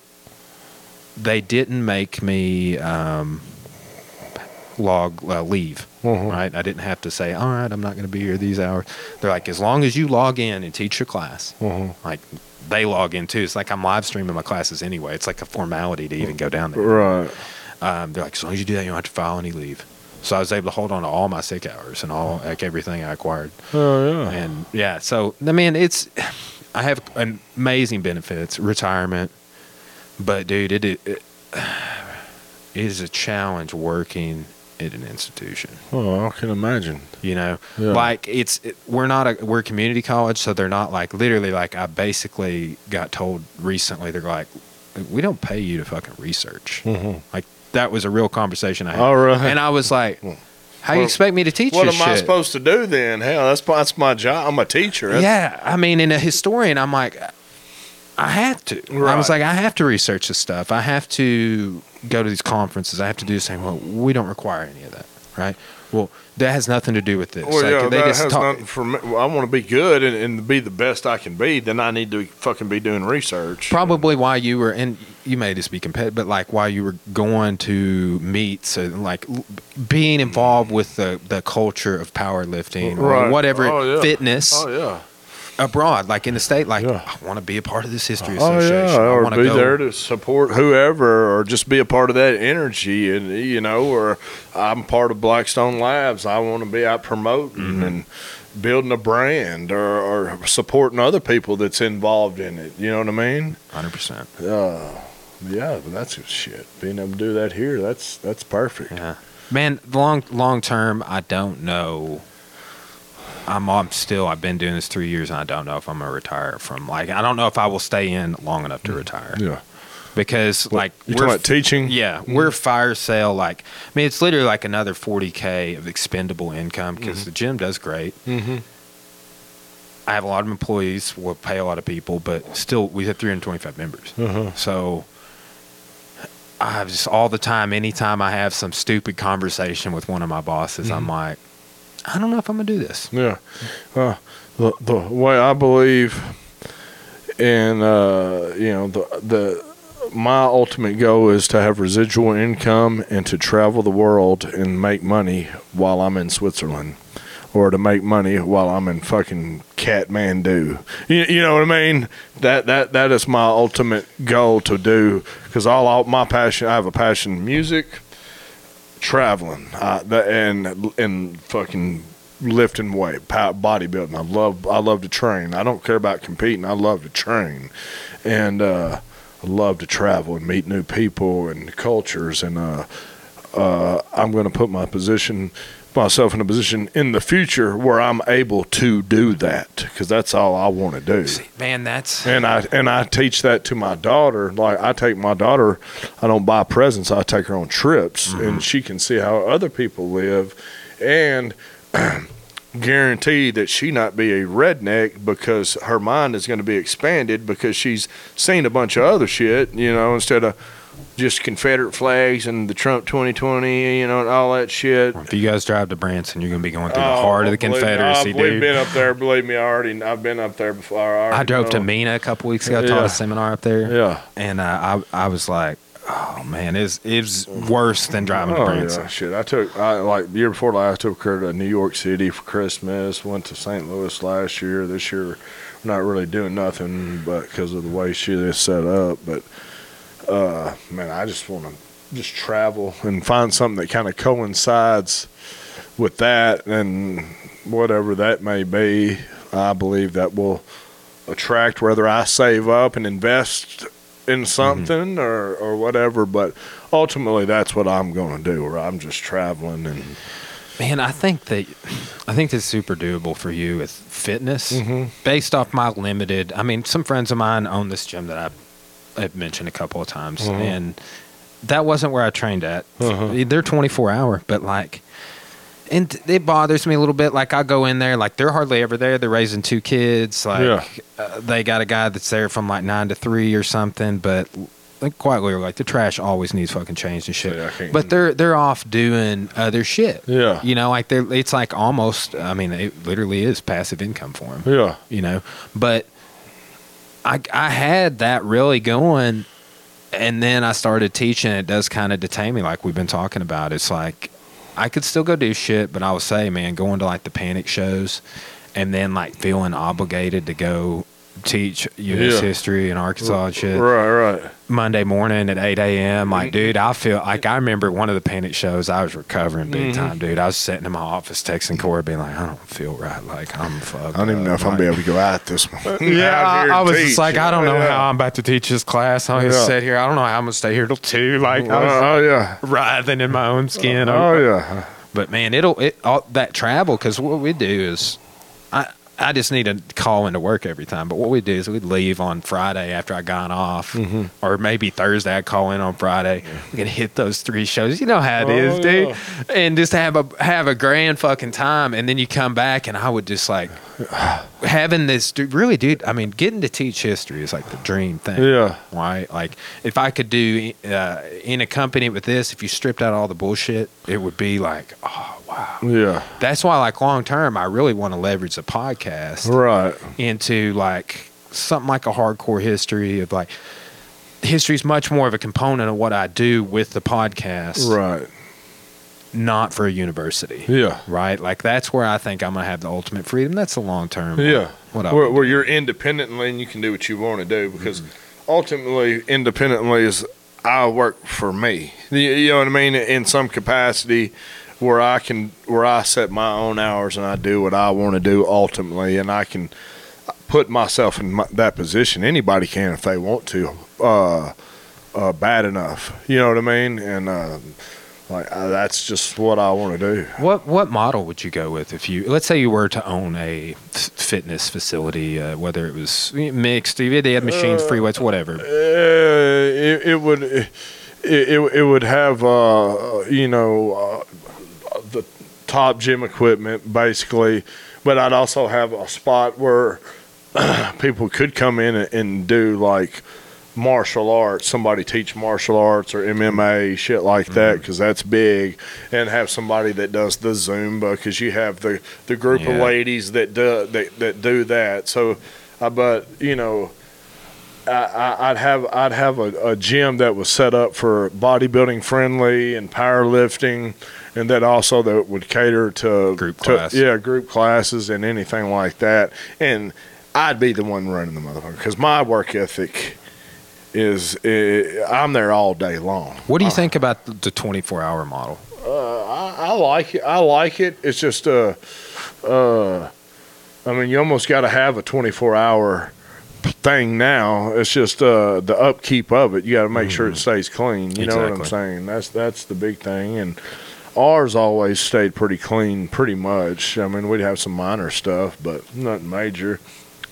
But uh, if I when people ask me about personal training them now, so yeah, I, I will probably again one day, but I'm going to be the one owning it. It's not going to be somebody else's that doesn't have the same work ethic or want to be here. And if you want to be just a family person and stay at home, and that's that's fine. But me and you're not on the same wavelength. I want to be the best. I want to be the best there is. That you know, if I'm running a gym, I want to be the number one gym. You know what I mean? 100%. Oh, I mean, Dude, that's that's uh, bro. That's that mindset is what got m- me the success I have. Yeah. That and having someone like Cora Yeah. that is. I mean, we butt heads on things, but like ultimately, we're of the same mindset yeah. and and have the same vision and goals. And like, dude, now at this stage of the game versus like five years ago, five years ago, she was still figuring it out. She was like three, or four years in. She's like, yeah, okay, building confidence. Like, didn't have the like. She's a black Yeah. belt in jujitsu now. She has that confidence. Right, right. But still, like, uh, what she does with the kids and with the fitness kickboxing Mm-hmm. it's on a whole other level than anything I could ever achieve. Yeah. Right. Like I, it was kind of like, yeah, we need to do this. Yeah. But she's she made it something of substance, you Yeah. know, and like us together, like or, our like- shared. or she's naturally gifted at at doing that. It's Mm-hmm. just like I could tell a, a client, a client, I would tell a client, go talk to every personal trainer you know. Come to me last, and I will sell you every time. Because as soon as I start talking, you're going to feel the passion that I have and the love for that I have for what I do. You're going to pick me every time. The price is not even going to be an issue mm-hmm. you're going to be buying it because of me and like i'm going to have you so pumped up after talking to you you're going to be like i can't wait to get in front of this motherfucker you know what i mean and that that's and and that's just it Dude, and I will that. I will always pay more for that. yeah Sort absolutely of realism and I mean just that interaction. Like I want to know that you are all about your Yeah, shit. yeah, like no matter what yeah. you do. If I'm gonna fucking give you some of my hard-earned money, Oh, like yeah. I want you to be fucking passionate, Oh, like. I am. you know? immersed in in it totally immersed because I, I can tell you i can go like i work out at 10 fitness now in, in Searcy and, and i watch you know they have a i'm sure they have a certain uh, requirement they have to, to do to become a trainer there but i watch them and uh, i i would not let them train in my gym if i owned one you know you wouldn't train in my gym uh, like that uh, but I just uh, I would I would hold people to a different l- level of expectation, and uh, and I I don't know. I just uh, I have a really a strong passion for doing that. dude. And I think we were Or or I would I, if I went back into personal training, I would do it if someone owned a gym and I had total autonomy to do just pay my rent, leave me the fuck alone. Let me do my thing, and I'm a I'm a I'm a promoter. I will promote your business. I will be on video acting stu. I'm not you know whatever and promote my stuff. I'll pay my rent, and as long as it's not anything that's offending nobody, leave me the fuck alone and let mm-hmm. me train my my I'm training 60 people a week. You, you know what I mean? No, I, no, I would do 50 55 was like the most I've ever done in one week. That's a lot of people. it is. Uh, and, and, leave me the fuck alone.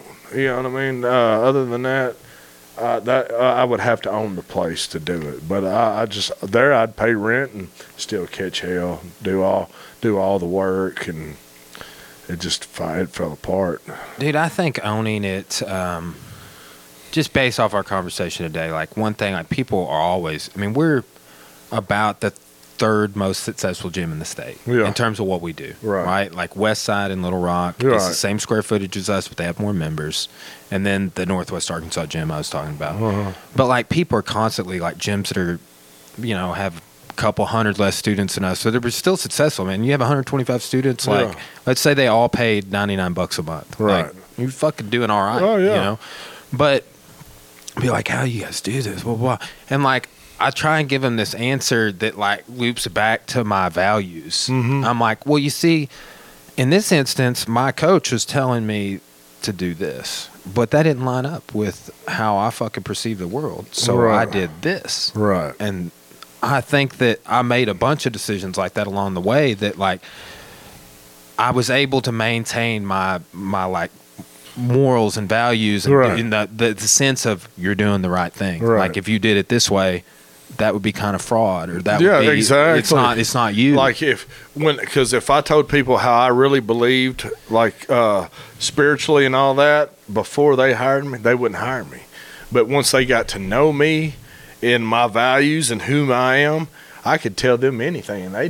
They they they wouldn't give a damn. You know what I'm saying? Yeah. I tell them how I really believe and all that. They didn't care. They knew what kind of person I was. So so none of that even mattered anymore once they knew who I was. It didn't matter if I was a Christian or Muslim. It didn't matter. They knew what I stood for and how I was and how I treated people. And I was uh uh, I had changed their life or their child's life or or etc. They didn't matter. Uh, and that's in Searcy, and Searcy's like a cult town. So Well, man, like, I think that uh, you know the, the for example, the guy that I know that just passed away, Mhm. 75 years old, did he would he would bring up like King James Bible periodically, Hmm. but he would also talk about Buddhism Yeah. and Taoism yeah, and Yeah. and I always had kind of a little bit of a hard time wrapping my mind around what he truly believed because he was like, "You look into this Wheel of Time Buddha, like Mhm. look in Kabbalah." He, he would give me all these things to go like Eastern philosophies, and, Mhm. and it's like things that people that read the King James version of the Bible probably wouldn't get into. hell no, You know? not not at all. But why not? You know, like why not have it all? Like what I kind of chalked it up to is like you know, the values of the associated with the life of the, Jesus, hmm or you could just say the ethics and the morals of Judaism, aside from the don't eat pork and cut your penis off. Oh right? yeah, all that shit. yeah. But like, I mean, that's there's. I think that there's value to that. It's Yeah. like like I really like. I mean, Jew some Jewish people I know like, but that- getting more into Judaism, like being raised Christian and like looping back and like doing a pretty deep look at Judaism, I'm Mhm. like, you motherfuckers kind of. You got your heads wrapped around this shit a little bit more than the Oh, oh, Christians oh, do. oh, yeah. Considering they ripped off the first half of y'all's religion. Oh religion. yeah, they, they just stole your book. Yeah, oh, dude, it's uh, one too. Like I always, I get them with this. I get all the Christian folks with this in my World Civ class. I, mm-hmm. I give them a ten question quiz at the beginning. It's a pre-test, and it's like, who crucified Jesus? Mhm. That's one of the questions, and everybody says the Jews. Fucking everybody. No. And I'm like, well, did they stone him to death? Because that was the penalty yeah, of death under Jewish law. right. So it's like, they crucified him. Let's look up here. Who crucified is the death penalty? The fucking Romans. Romans, yeah, and Pontius Pilate, motherfuckers. You know what I mean? I, But that, Yeah. well, the Jews are yelling at, at the thing, and I'm like, so you think they just put people to death in the ancient Roman world based off crowd yelling? right, crowd But noise. you get into the thing. It's like, well, this was written at this many years later when there was a Jewish revolt going on. Mhm. It's fucking Oh yeah, and then it gets changed, and and uh, uh, all humans are subject to lying and all that, so you, they can write anything, and and you don't know what's true or not true. You know, time it gets filtered down from thousands and thousands of years, and all the all the the variations of the original. I think the oldest Bible's in a in a British uh, museum, for I think, and there's over fifteen thousand inconsistencies with that Bible. You've seen that Sam Harris project where he makes all of the Well, it's a little different. He loops on a like it, it charts Old Testament, New Testament, and it goes it goes inconsistencies Old Testament to Old No, Testament. I don't know if I've New seen Testament, that, but I'm and- a Sam Harris fan. But dude, it's like the graph. uh huh. It looks like you know how like uh, nuclear war models. I have Oh. like the Oh, the yeah. rockets going on, Oh, yeah. but like there's so many lines that go over, and every line represents an inconsistency. Inconsistency. I Oh, mean, yeah. the thousands. Yeah, but see, you- you couldn't you couldn't tell that to some people that get mad.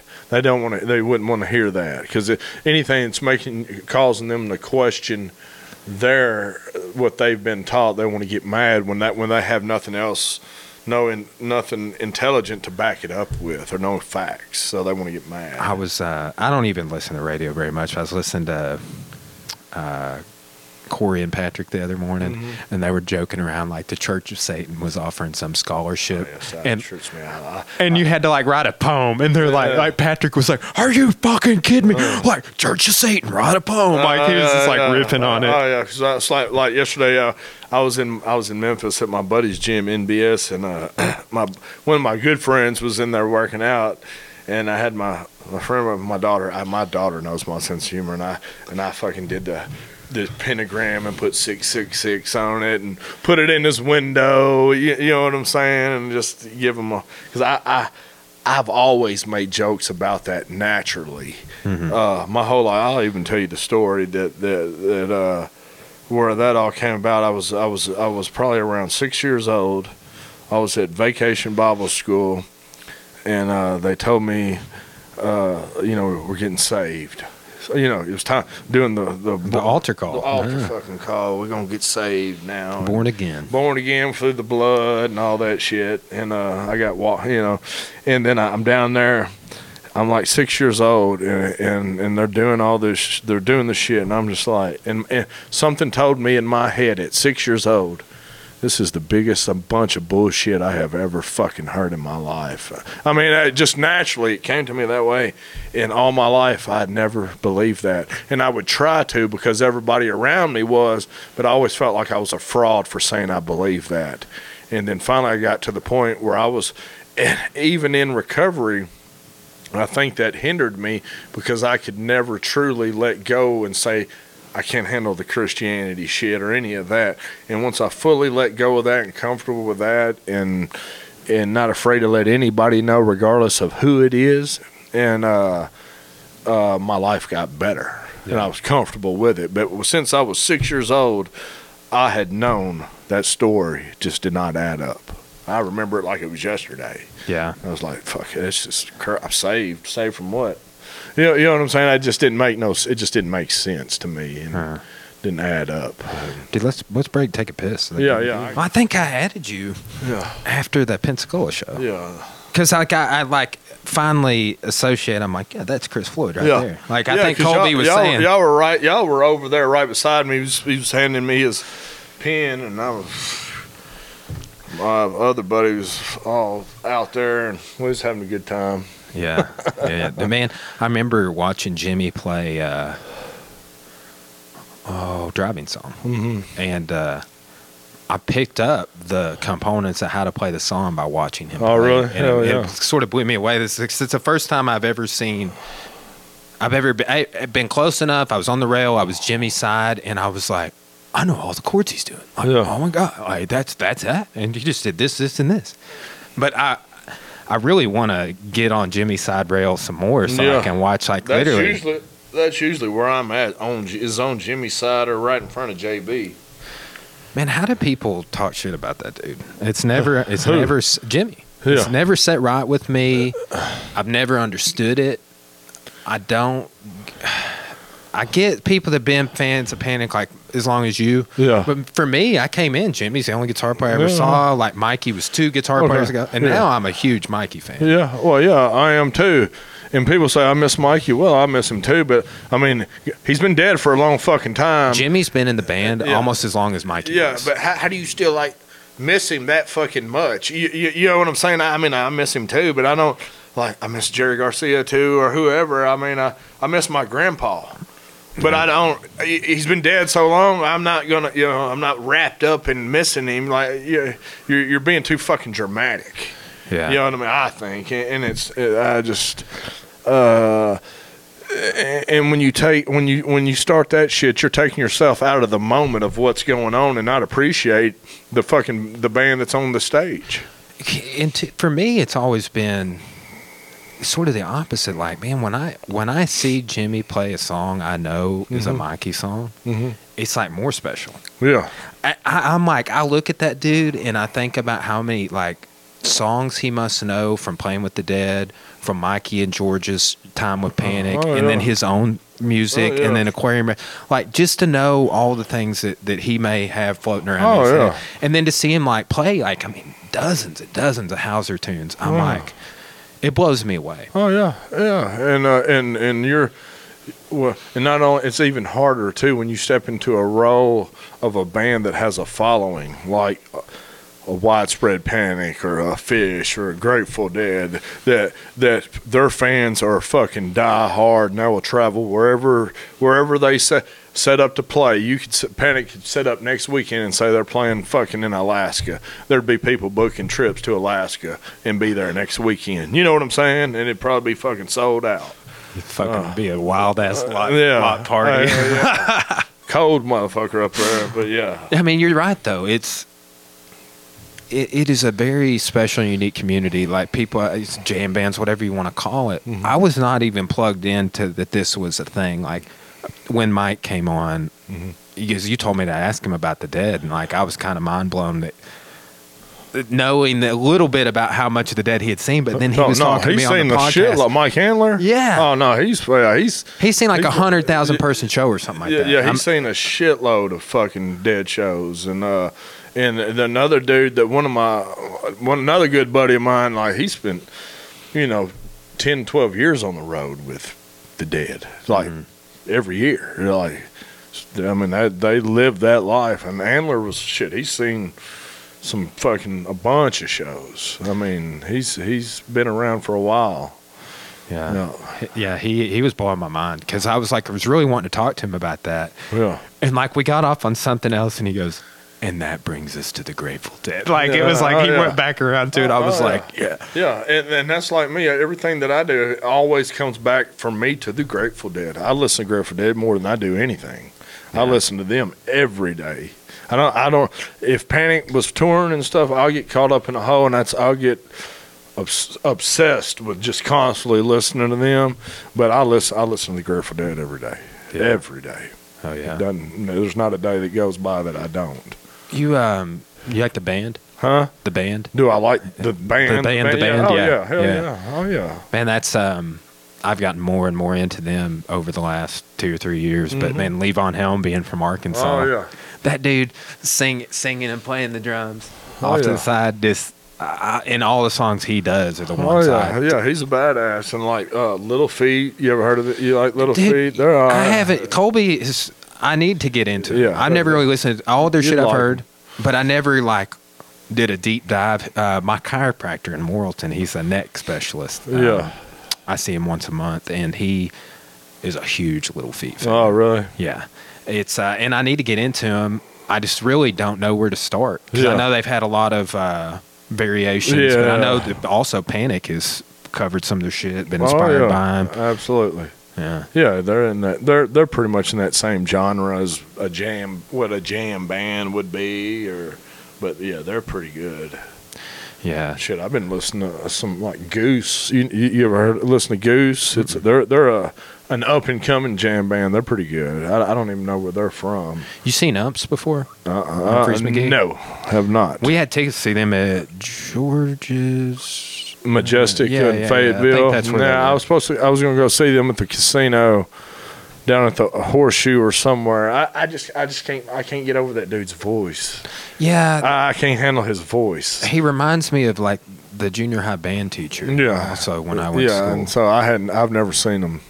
Yeah. Uh, I, I like some of their covers, but uh, so y'all didn't go see them live. no, no, that was No. they got canceled because of COVID. We had let's see, we had Roger Waters, Incubus, Umphrey's.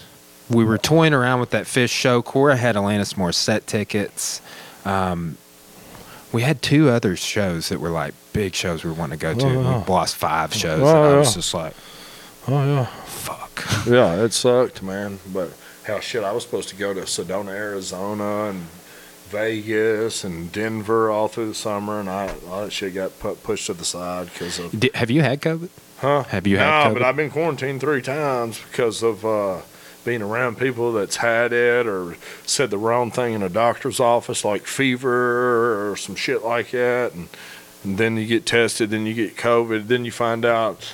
I got one place and they give you the 15 minute test, but they don't tell you that that the uh, uh, the laboratory's backed up eight hours, so your 15 minute test is going to take about eight hours to find out for the 15 minutes. I had two of those rapid tests. Both of them, fortunately, were negative. Oh, like, yeah. like that's what blows my mind, dude. I think, and I could be wrong, because Mm-hmm. like, dude, it's this deep in the pandemic. My parents have just got it. Like Uh. they have it right now. Yeah.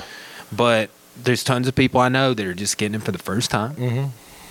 And I've like was around Cora, so like my theory is that there are different strains or strands of this. Well, yeah, I just heard it on the news this morning or yesterday that there was a new new strain of it that was affecting kids differently now. That there's a new COVID.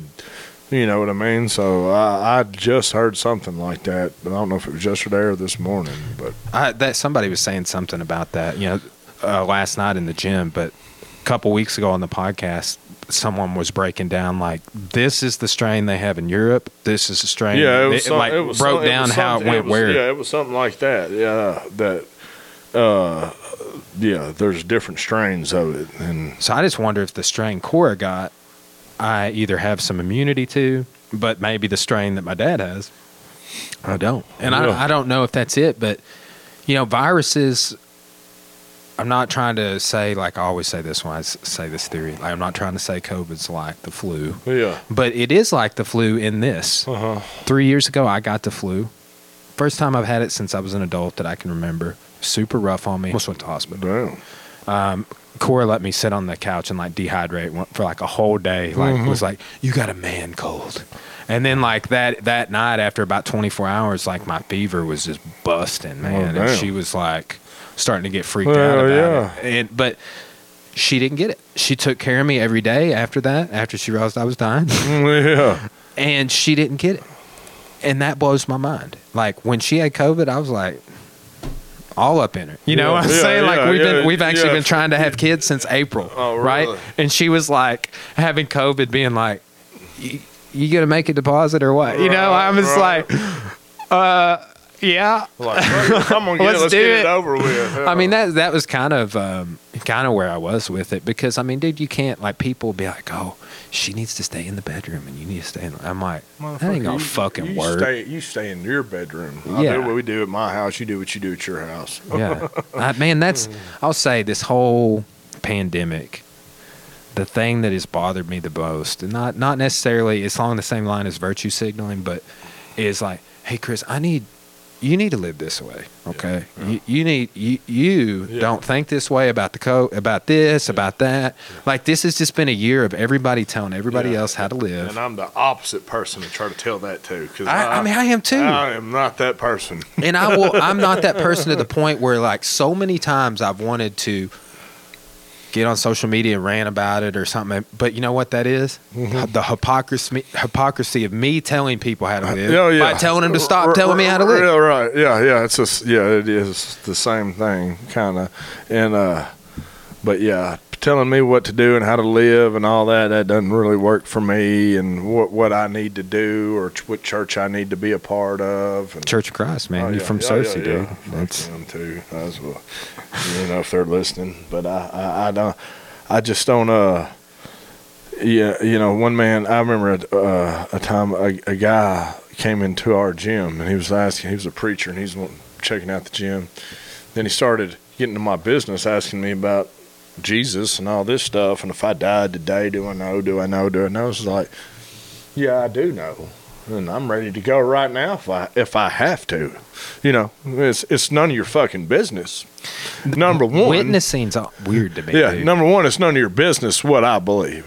We're here to talk about a gym, and uh, and then after I told him that uh, I, I'm ready to go right now, I'm not. I don't fear death. I, I honestly, I don't. I went through, I went through a DMT experience that ridded me of any of those kind of fears. And I have no fear of that. And when that day comes, I feel like it will be a relief and I will be able to flow on and catch the next wave. The next energy is just going to keep flowing. And I went through an experience that I believe 100% that I, if I hadn't walked out there and got him, I, no fear. The only thing I, I want to see my daughter grow up, you know what I mean? Mm-hmm. But I have no fear at all. Man, uh, I'll tell you about a, a DMT experience I had, which kind of wrap it up into some other shit we talked about. But two Nashvilles ago, not the Ryman show, but the Nashville before that, yeah. super insane screen shows. Uh, yeah. We did, we did someone and we got back to our B and B Uh-huh. like after the show, and it was not one, and it was it was the last time I did it. As a matter of fact, But Yeah. I, I had the This is mo- the last time I did it, actually. the the most intense, and it's about the tenth time I've done it. The most intense experience. Here's how I describe it to people. Um, when I when I blasted, I uh, I started seeing people that I could only say it was like I was in a time lapse. Mhm. You know, like literally like the world was going by. Like you would just see a time lapse. Like you see like the sun set and rise, set and rise, Oh, set and rise, set and rise, set and rise. Like life was in the world was literally moving past me at a constant rate. And then I started seeing people that I would say like are responsible for my current state of consciousness. My philosophy professor, Uh-huh. this mentor of mine that just passed away, my one of my best buddies, Mike, Uh-huh. my dad, like people that had like passed their con- like uh, their Played a- ideas played a and- big role in yeah, your man, life. like li- literally. But I saw them like I would like focus in on them. Everything else would be moving, and then they would deteriorate to dust. Mm-hmm. Like I was like seeing them die essentially. And uh, I've been thinking about this a lot lately because this guy just passed away, Mhm. and my philosophy professor has pancreatic cancer. Mm-hmm. Um, which is the worst one you can get, just about. Yeah. which that's what Mikey had was Yeah. pancreatic. uh, fucking Patrick Swayze out yeah. Oh yeah. It's uh but man that was uh just a real intense experience in which I walked away from looking at things a lot differently, right? It was just uh it was like being I just like described it, it was like being stuck in a time lapse in which I saw everybody I cared about that was a it was interesting too because there were no females, but it was it was like it was very like the strong Yeah. male role models in my life, the mentors, and like I saw I saw them just go away Just disappear. into into Yeah, nothingness. yeah. And- Ashes to ashes, dust to dust. yeah. Yeah. It was it was wild, and like I, I I will say like I got out of it, and uh, I was just like, I'm not going to do that stuff for a while. Yeah. No, I, I got like I said, uh, you, you when once you get the message, you put the phone down, and I and uh, I I got the message on the last time that I did it, and uh, and it it took away my, my fear my fear of death. I have no like I just. No, no fear at all. Um, I think it it, it will be a, a relief uh, from a lot of things that go on in this life that won't be in the next life. And uh, shit, the last time that I did it, I had some uh, something come around like a poltergeist that would come and grab my ear or touch my ear and brush it, and then take off running. Come around. What's Terence McKenna no, call those? And take off running. Tykes. Huh? Terence McKenna calls those tykes. Tykes, yeah. I mean, this. I mean, it, it was. I- I'd be in my recliner and walk around, and, and I could feel my brush my hair and then scrape my ear and then take off running. And you could it'd be go so fast you couldn't even couldn't even fucking see it. I mean, that's how fast. But I mean, I was like, well, this shit is insane. And then I had some other shit that happened. And it's like, just let me I know had- that everything was going to be okay no matter what. One of the weirder ones I had, was one of the first ones, was with. Um, it's like there was a narrator, Uh huh. uh, which I would say like maybe is what McKenna describes one of these tykes, but. Uh-huh. it was uh, so also like people just like the the whole flow of how the experience went people sometimes report seeing a jester type figure. Uh-huh. I didn't. s- I seen a bull. I seen a bull that looked like the fucking the the red the Chicago Bull mascot come right straight into my face, and one of my best friends sees the same exact same fucking thing. You know, the first time I, I did it, I saw Thoth, the ibis-headed god of Egypt. what's What's wild is like, okay, well, let's go back to the ancient world. You know what was deified in almost all cultures? Fucking bull. Yeah, Like the Philistines Yeah. fucking worship the bull. Bull. The Phoenicians they worship the fucking bull. Oh yeah, oh yeah. Um, and I've had different theories on that. Like it was, um, you know, it was central to their food supply and, and Right. dairy and, and just different shit, meat. Like they sac. I got different ideas about it, but also like you get into like Graham Hancock and shit. It's like, Yeah. what are these archetypal experiences? Like, what do they mean? Like, why? How how are you and I gonna have the same fucking? Like, I called my buddy Nate and I was like, dude, I saw the ibis-headed god. Like, Uh-huh. he's like, Thoth, yeah, I've seen him too. Yeah. And I'm like, how is that? But Thoth is the archetypal representation, according to many, of uh, the sage archetype, Uh-huh. right? Which is like basically a sage is like somebody who is into history and writing Right. and philosophy, like all this shit I'm into, Yeah. hundred percent, Right. right? So I'm like, maybe people that are sages. In, in the archetypal sense, Uh-huh. if you you know if you fit a human being into that category, like Carl Jung's, like everybody's fits in an archetype R- right. You know it's like is that why you know but i've i've said like had different experiences but the narrator gesture whatever it was it was like constantly hey look at this Huh. hey what over here I've had this? that. I've had that, that. I've had that same shit happen to me too. Like, hey, hey. like, Like, I'm following whispering, around. whispering in my ear and shit, and I'm like, what the fuck? Yeah, it's crazy. yeah I'll say another thing I saw that I think is like an archetypal type thing. Like it, it seems like a weird thing to say, but where do the fucking shapes from playing cards come from? Huh?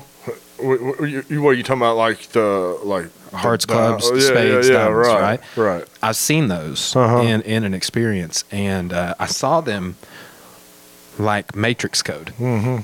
like just like it was it was wild, and I was like that and other geometric shapes that are not naturally occurring Right. in the universe, not just pyramids. That's a common one. People Yeah. report, but um, uh, keyholes. Yeah, Right, Yeah. like things that literally are shapes that don't exist in the natural world.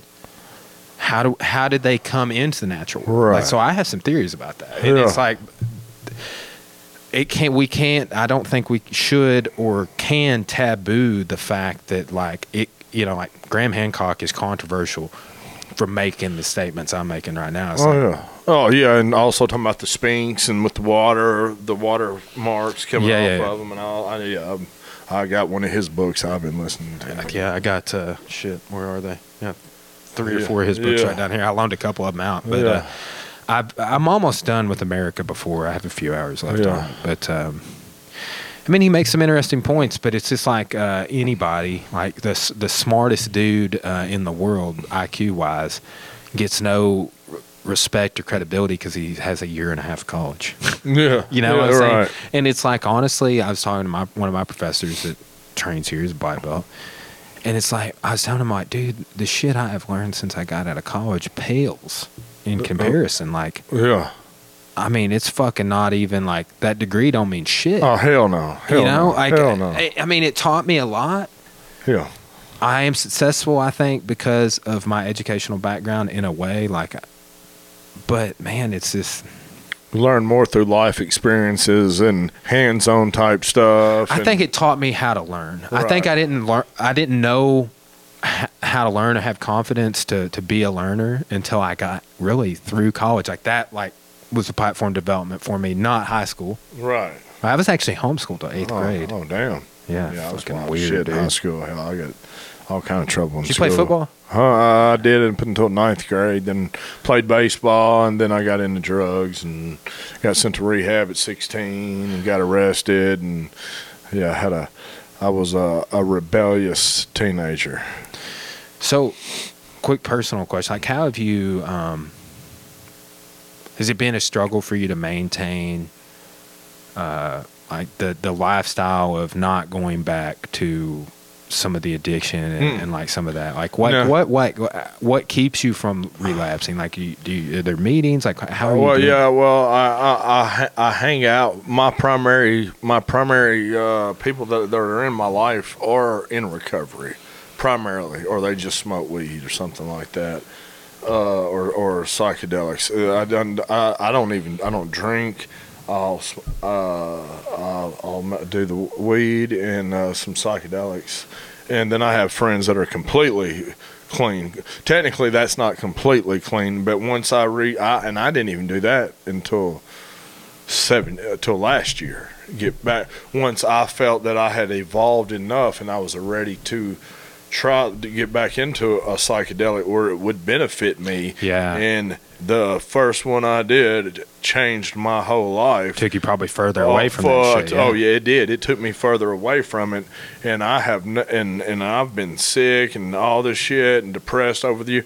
Never had a inclination. Never was inclined to want to shoot dope or go back to dope or any of that or drink or any of that stuff. So, I mean, I just keep myself around people that are that are uh, on the same playing field that I that I'm in and have the same type goals and uh you know outlook on life that I do.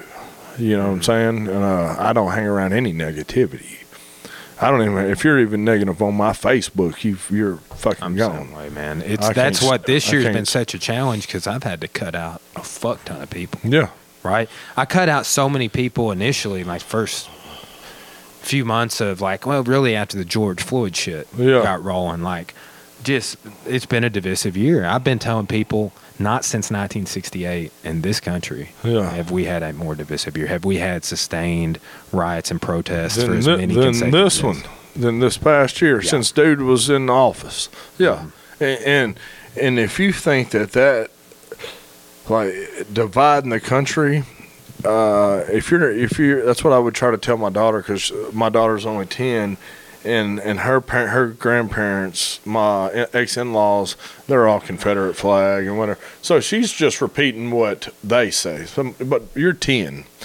I already know your. I can already tell your intuition is like mine. You question everything. I already, already don't. She knows I don't. I'm not a Christian. Uh, in all how I believe and, and why, and, I, and as she gets older, I explain a little bit more that so she can understand it. But I already know by my daughter's the her the her in by her intellect that she's not going to go that direction just because of the way she is. And uh, and I tell I tell her exactly how I believe and why I believe that. And and uh, that's not saying other people are wrong or or whatever, but uh, and she would talk about Trump, and I would say, well, all he talks is division. I have have you ever heard him say bring anything about love or bringing people together? Never. So when you when you hear that when you when you hear that type of shit, they're not talking about bringing people together then then uh, then all that does is breed hate, discontent, uh, all that, and that's and that just divides the country, and that's never going to be need. healthy. So Some and I I don't I don't know if this is a super quantifiable statement, but somebody said something a few months ago while all this was going on. They're like Trump is the first president that has not tried to to bring the country together Yeah. since like the Civil War. Yeah. Like that has just been like, nope. Like we're not even gonna fucking talk about it. As a matter of fact, we're gonna say the opposite oh yeah, right? And man, it's uh, it's been a trying time. Like the bit, one of the bigger struggles for me is like trying to. So there's just people I don't give a fuck about, yeah, right? And like get the fuck off my page, get Yeah. the fuck out of my life. right. And then there's people that I fucking sincerely love, Oh, like your, yeah, like, your, like your your daughter with her grandparents. Like yeah, it's like how do I reconcile the fact that this person doesn't believe racism exists? Like I had somebody tell me that, and I was like, and this is somebody I love. Where the fuck are about. you from? Are you from an all-white town? Like, like, yeah, yeah, you know, because you probably are then. Mm-hmm. Just like, like, uh, uh, in Searcy, there's no hood. You know what I mean? It's, it's, it's. uh, The the the I'll, I'll ex- I'll explain it like this to part like in in to people in Memphis where I'm from the the inequality social inequality is big time from oh, black Oh, yeah. and white Yeah. and the black people, the black black culture is totally different in Memphis than the white, and you don't see much interracial mixing in that bigger city because of that, as you do per capita. Now, eh, you know, it's bigger. Memphis is bigger, but per capita, you're going to see more interracial stuff in a place like Searcy. One, my theory is because they're more exotic. There's not as many of them, mm-hmm. I think.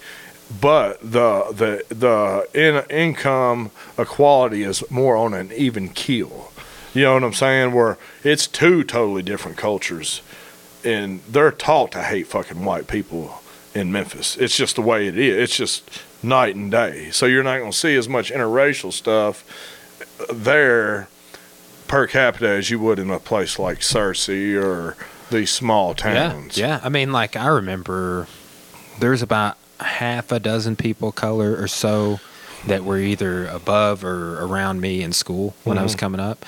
Uh, the town that my dad grew up in, the town I just taught that seminar in Mena, were sundown towns, Uh-huh. which means Yeah, when the sun's down, y'all ass y- better there would gone. literally be a sign. Like my dad said, he remembered being eight years old. So this would have been, this would have been after. I mean, shit. That would have been the year that Martin Luther King Yeah. was assassinated. Yeah. Sixty-eight. Like he was eight years born in sixty. Yeah. Seeing a sign in Hartman that said, you know, "In bomb, don't let the sun set on your back" in Oh, Hartman.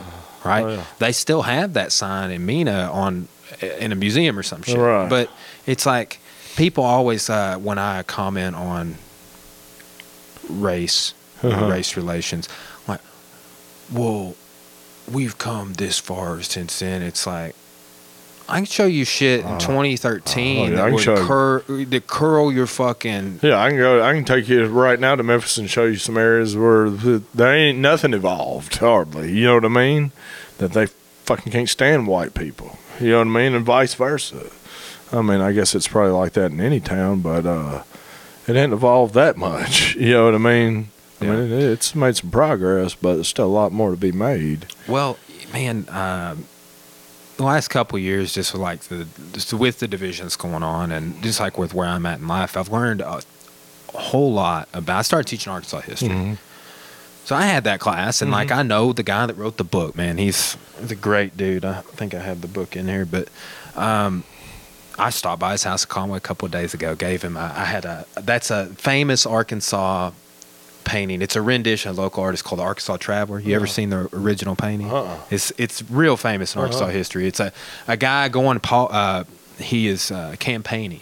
Mm-hmm. And he finds a squatter that's in the territorial period, and this guy's like moonshine, and his kids are all fucking barefoot. And it's Oh, like yeah. the stereotypical image people have of Arkansas Right. hillbilly, Oh yeah. you know. And then it's like the the nice politician who's the opposite Right. right? And then they uh, there's a song, there's a painting, there's a tune, there's all these different things with it. But uh, man, learning about the guy that was my mentor that I still talk with, helps with my class. He's the expert on Civil War and Reconstruction.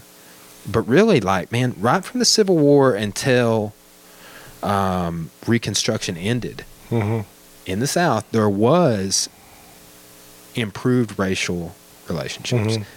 Then what happened, particularly in Arkansas, when Reconstruction ended, former Confederates were allowed to vote. Mm-hmm. We disenfranchised them from voting. Uh-huh. Then they were able to take back over. That's where you get the first Klan, Oh, and that's yeah. when you get Jim Crow laws and all this shit in the South and in the North too. There's shit that went wrong in the Oh, North yeah. as well. Absolutely. Um, but man, that is like broadened. There's a guy, his name's C. Vann Woodward. Mm-hmm. A, a great book called The Strange Career of Jim Crow. Mm-hmm. And his thesis is like from, you know, 65, 68, really, when they started getting to vote uh, until 74, Yeah. the end of Reconstruction.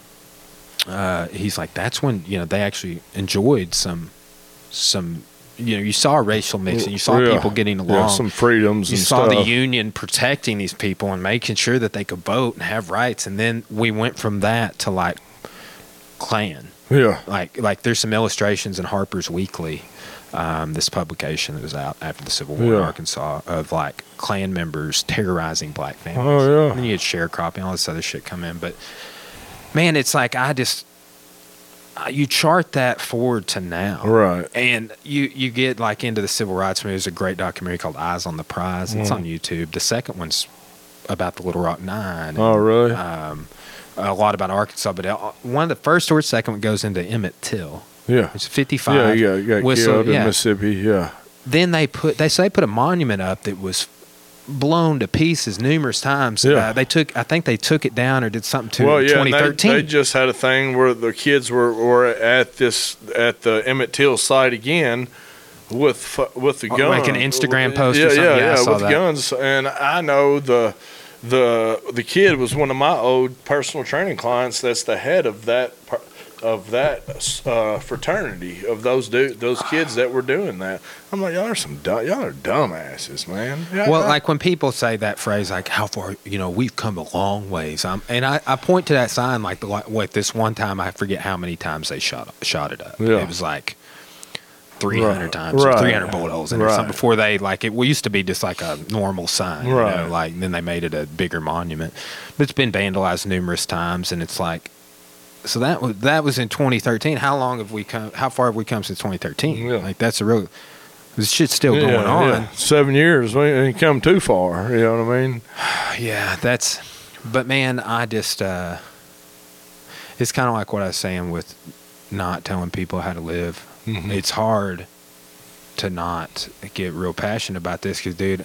But like, I think ultimately the best thing we could do is just not be that fucking way. Oh yeah. like I, Ob- I comment on it and shit, but it's like, you know, uh, the yeah, the Gandhi stereotypicals that can be the fucking change you want to see Mhm. like us uh, you know tearing these people down uh, like i don't think that's going to bring it about like i've been i've tried to be as silent as possible this year Right. and it's knowing some of this like man Th- all, yeah, this is the most silent. I used to be. I used to let that stuff control me on Facebook.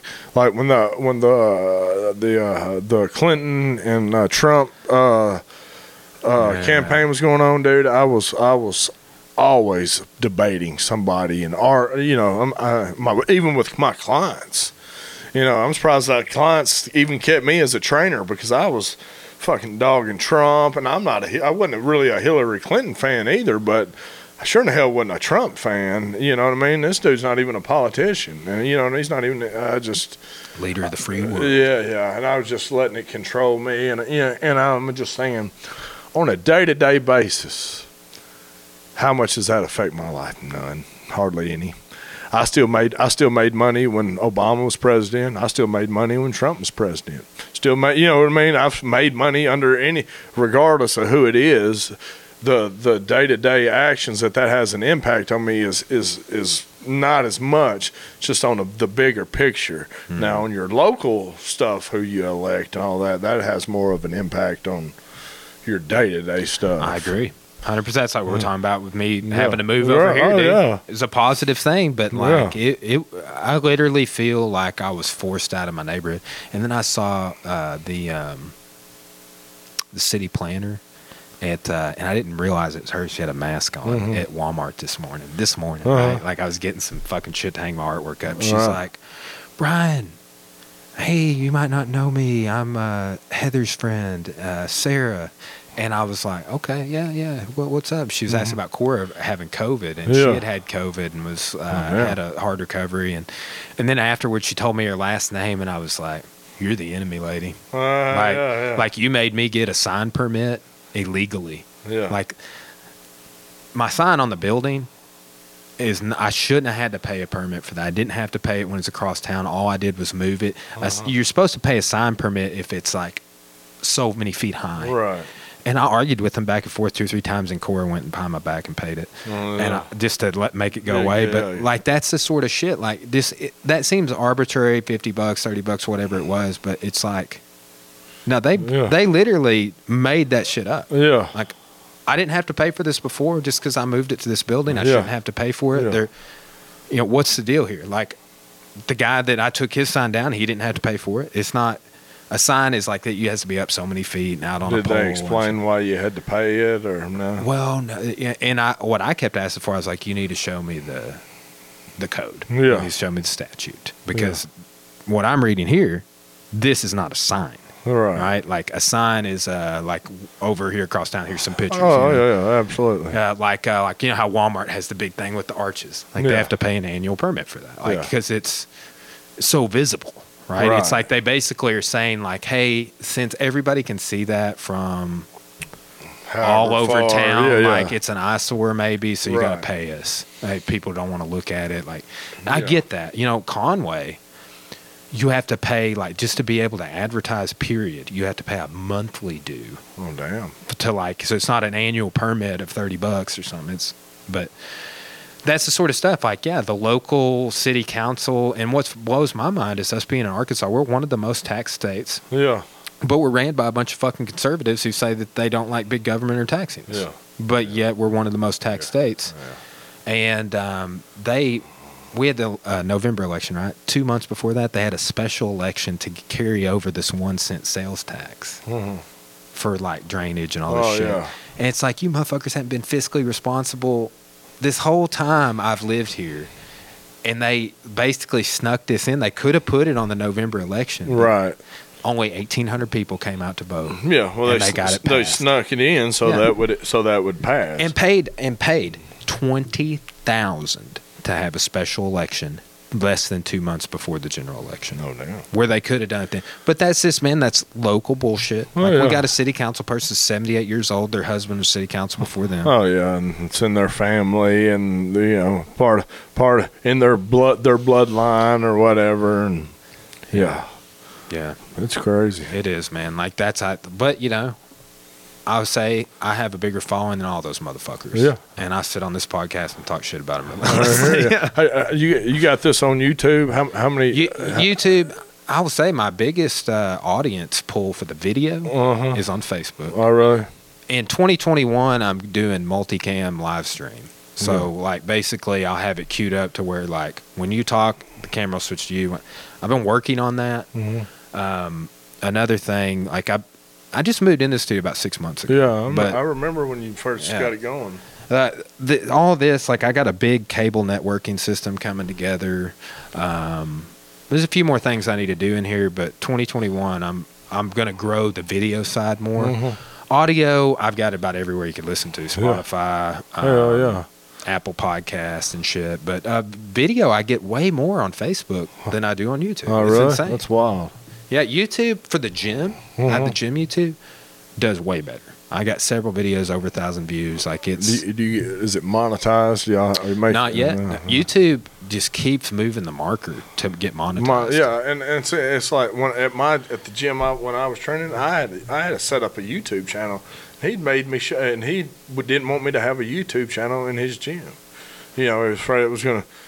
It was, uh, you know, he felt like it was taken away from the gym or wasn't spotlighting him or whatever. I was like, all it's doing is giving your fucking gym exposure. I mean, it's yeah, free exposure for your gym. I'm training the people. It's everything has to do with Rhino Fitness. 100%. Yeah, so it was Hmm. it's kind of kind of crazy. Sounds like our headphone amp went off. Can you still? Hello. Yeah, that's weird. Yeah. It's like it uh, reduced a little bit. Yeah, sounds like it did a little bit. Check one two. Hello, checking, checking.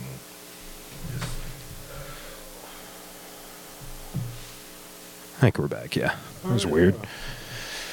Yeah, but man, that's um, like I, I worked in here for two or three hours before you got here today. Just on like uh, there's some shit I wanted to move around, and man, I set this up so I could have bands come in here and play and Yeah. like grow the music side of this, and um, It's nice, man. I mean, it looks. It- put it's- some work into it. I, I'm impressed. Well, thanks, man. Yeah. I'm, I'm I'm just excited. Uh, this has been like a big vision, Right. long time coming. Like I've been like, oh, okay, what do I want to do with this? Like, and it just is evolved and evolved. Right. And, um, and really, it just ties into everything I'm doing. Like the gym, I have his YouTube for it and stuff. But man, I just like like Mike, man. He and I talk Mm-hmm. about this. Like, dude, we just like creating shit. Oh yeah, and he's a, he's a badass at all that shit. That, that dude, he, he's a he's a very intelligent, Dude, very intelligent human being, and uh, and not only that, he's got a he's got a big heart. Uh, Oh, as yeah. far as like the the girl that got killed. Did you see? You ever see the story about the girl that they're on dead tour, and the girl got his girl got killed driving the show, and he still has this girl's picture and a mo- and a little like monument made of her. Mm-hmm. Yeah. So, I mean, this is like twenty something years ago, and he I didn't still know the. has that shit. I didn't know the big, the whole story behind yeah, it, but, I mean, it's like, it just shows you what kind of dude he is, man. Like, yeah, it's a good dude, man. And, and and there's some people that give him shit because of his little tiny hats or whatever. But you you could you can find a reason to give anybody shit. You know what I mean? So yeah, like dude, I watch his lives all the time. Like, Oh, man, yeah. that dude goes live like oh oh constantly. Every time I look down. every time you look at the phone, well, it's Mike's live. Oh, yeah, he's always he's always live doing something with that dog. Steve. Yeah. Steve the dog. dude, Steve. Steve will piss. Like I'm like my dog goes out and like if he lifts his leg twice, you Uh-huh. know, he's a big old fucking chocolate lab, Mhm. just like a horse dog. Yeah. and like just like his leg, pees once, maybe two times. Like, dude, Steve's like, I got a fucking bladder for days. I'm peeing on all these trees. Oh yeah. These Oh, fucking yeah. belong to Oh, me, yeah. guys. Yeah, and he's downtown L.A. too. So man, that- I know it's expensive to live down there. Uh, yeah, a good friend of mine is well, he's moving to Salt Lake City, but okay, so you'll you'll dig this. My buddy Jack Toffrey's been on the podcast um, twice now. Yeah, uh, one time he zoomed in, but Uh-huh. he um, he lives in L.A. downtown L.A. He's lived in Irvine, but like real expensive shit. He's moving to Salt Lake City, Utah. But this dude trains with Rickson Gracie at his house. Like, dude, Rickson Gracie is like the Jesus Oh yeah, I know who he is. I mean, through like- Joe Rogan. Yeah, Yeah, he's the fucking man. So Maynard trains with Rickson, Yeah, right? Yeah. And and Maynard will only do like Rickson's style of jujitsu. Like there's a certain group of people, and I'm in that group. I do other people's techniques too, but like it's like well, Rickson's style's the best. yeah. Rickson's information's the best, but like it's harder to track it down. You got to know somebody that learned it from him. Yeah, handed down. Yeah. And Jack is that person for me. I do private lessons. He's taught five seminars at my gym, came to my wedding. Mm-hmm.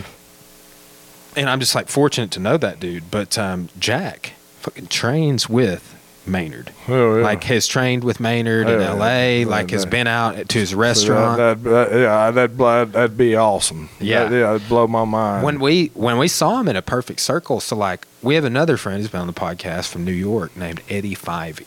And I met Mm. Eddie a couple of times, great dude, but he was on Tucker Carlson Oh, wow. talking shit about getting his gym shut down. oh yeah, like recently because Yeah. he's in New York.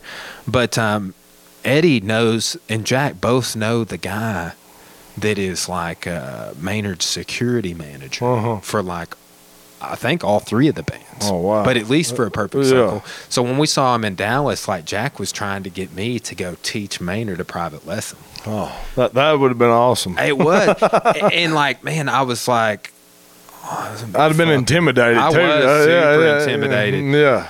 Uh, and like I was like I wasn't banking on it. I was like, yeah, if it happens, it happens. It didn't end up happening. Yeah. And but I was like, man. Then like two months after that, a few months after that, Jack was like training with Yeah. with Maynard at uh, and Eddie was like in California from New York for a competition. Competed against another dude that's taught at my gym. Oh yeah. It's like awesome, it's like man. all interconnected, and I'm like, but man, that's just the intimidation. But just to like remember, it's like, dude, fucking Maynard's one guy away from me. Oh he's yeah. one guy. He's oh, two guys yeah. away from you, or one guy Yeah, away and from them you. Dudes are and them dudes are geniuses. You know, you know what I mean? I mean musical geniuses. And this dude's and he knows and, and wine and all. I mean, no, they're talented in everything do they all do. that They're talented in everything they do. And I mean, like uh, I was listening to Adam Jones last night on an interview talking about where where you know where he does all the artwork. You know, as like the the movie type art. Mm-hmm. He's it was, telling where how he got started in in the Hollywood movie scene, doing doing movie art and all that stuff, and then how he met Maynard, and which I know all that story, and then the band. Dude, the Morello tie-in uh, is real interesting Yeah. to me. Right? Yeah, oh, Uh, Um, Tom Morello was went to high school, School with Adam with Jones, Adam Jones. Oh, and yeah. then um, I want to say he did he live with Maynard? Yeah, I th- yeah, I think yeah, so. I think yeah, they lived together. Uh, he taught Maynard how to play in drop D tuning. Yeah, yeah. right? Like, uh, uh, th- I I know some of this stuff because I signed up for the master class. Mhm. Which, if you want my login, I'll give it to you. Right on. Watch fucking two master classes total. And oh. it's like the documentary filmmaking, Morello, and then also Tony Hawk skateboard. All right on. But there's like 180 Yeah, I used, I used to do skateboard competitions and shit. Oh, back hell yeah. I used to ride. Oh yeah, I used to be badass at skateboarding. Hell when yeah. I was 11, 12, I'd do handrails and do all that shit. I, Fuck I yeah. still watch skateboarding. Nice. Yeah, I still enjoy watching that shit. But, Dude, uh, Tony Hawk's Pro Skater for N64. This is one of the greatest games of all time. yeah. Like I remember when I. I was a little kid when that came Uh-huh, out, uh-huh. and I was just like, "This this blue cartridge right here is fucking where it's at." the Badass. soundtrack had like fucking Primus Oh, and yeah. all this shit Hell on yeah. it. People were still like ranting and raving about that game. Like they made other follow ups, but like that was their their origin. Hell of, yeah. yeah. Shit, I was listening to Primus the other day. Hell yeah. Dude, Colby and I saw um, Primus when they played at the Amp a couple years ago. Yeah, and then uh, hell, I seen them. They played it. Uh, what's the? It's it's wherever the some where some radio station is. It's out out by Landers. You know where Landers car car The Metroplex. Yeah, yeah. The Yeah, yeah, I yeah, seen yeah. play there. Not too, it was about three or four, about four or five years ago, I think. It's the last time I seen. Primus sucks, dude. Yeah, yeah, yeah. They suck bad, big time. So uh, I saw um, opening for Panic, or well, they didn't open. It was same day at the 420 Fest. Mhm. Um, the Lennon uh, Claypool Delirium. Yeah, That was fucking. was good. it good? Yeah, Yeah, I- I've, what I've heard, I liked. I hadn't seen them, but I, I've liked some of the stuff I've heard from them. I've been digging uh, seeing Les Claypool and Jason Momoa hang out, like Uh, they're, oh, they're fucking yeah. fishing oh, oh, together you're and going shit. fishing, Hell yeah. Like he gives him that bass. Man, Les Claypool is a enigmatic in a way similar to Maynard. Oh yeah, and uh, like I said, he tried out for Metallica, and uh, they said that uh, he was too good for he was too good for Metallica. Yeah. Yeah. You um have you followed that guy? I may have to pull him up on my phone. Mm-hmm. I had him on the podcast a while back. He's he's super viral famous, uh, Dr. Funk. No, I don't know if I know him. I bet you've seen this video of him playing right here. And I had uh I turned off my YouTube uh premium or whatever Uh-huh. because fucking Joe Rogan's off now. Yeah, it's Now uh, I get ads and and that's on. Spotify. Yeah, which I pay po- Spotify Premium here Uh-huh. at the gym. You seen that video? This dude was on the podcast. No, His no. name's Johnny um, Where's he from? Cornwall, the UK. Oh, really? Watch where he gets going here.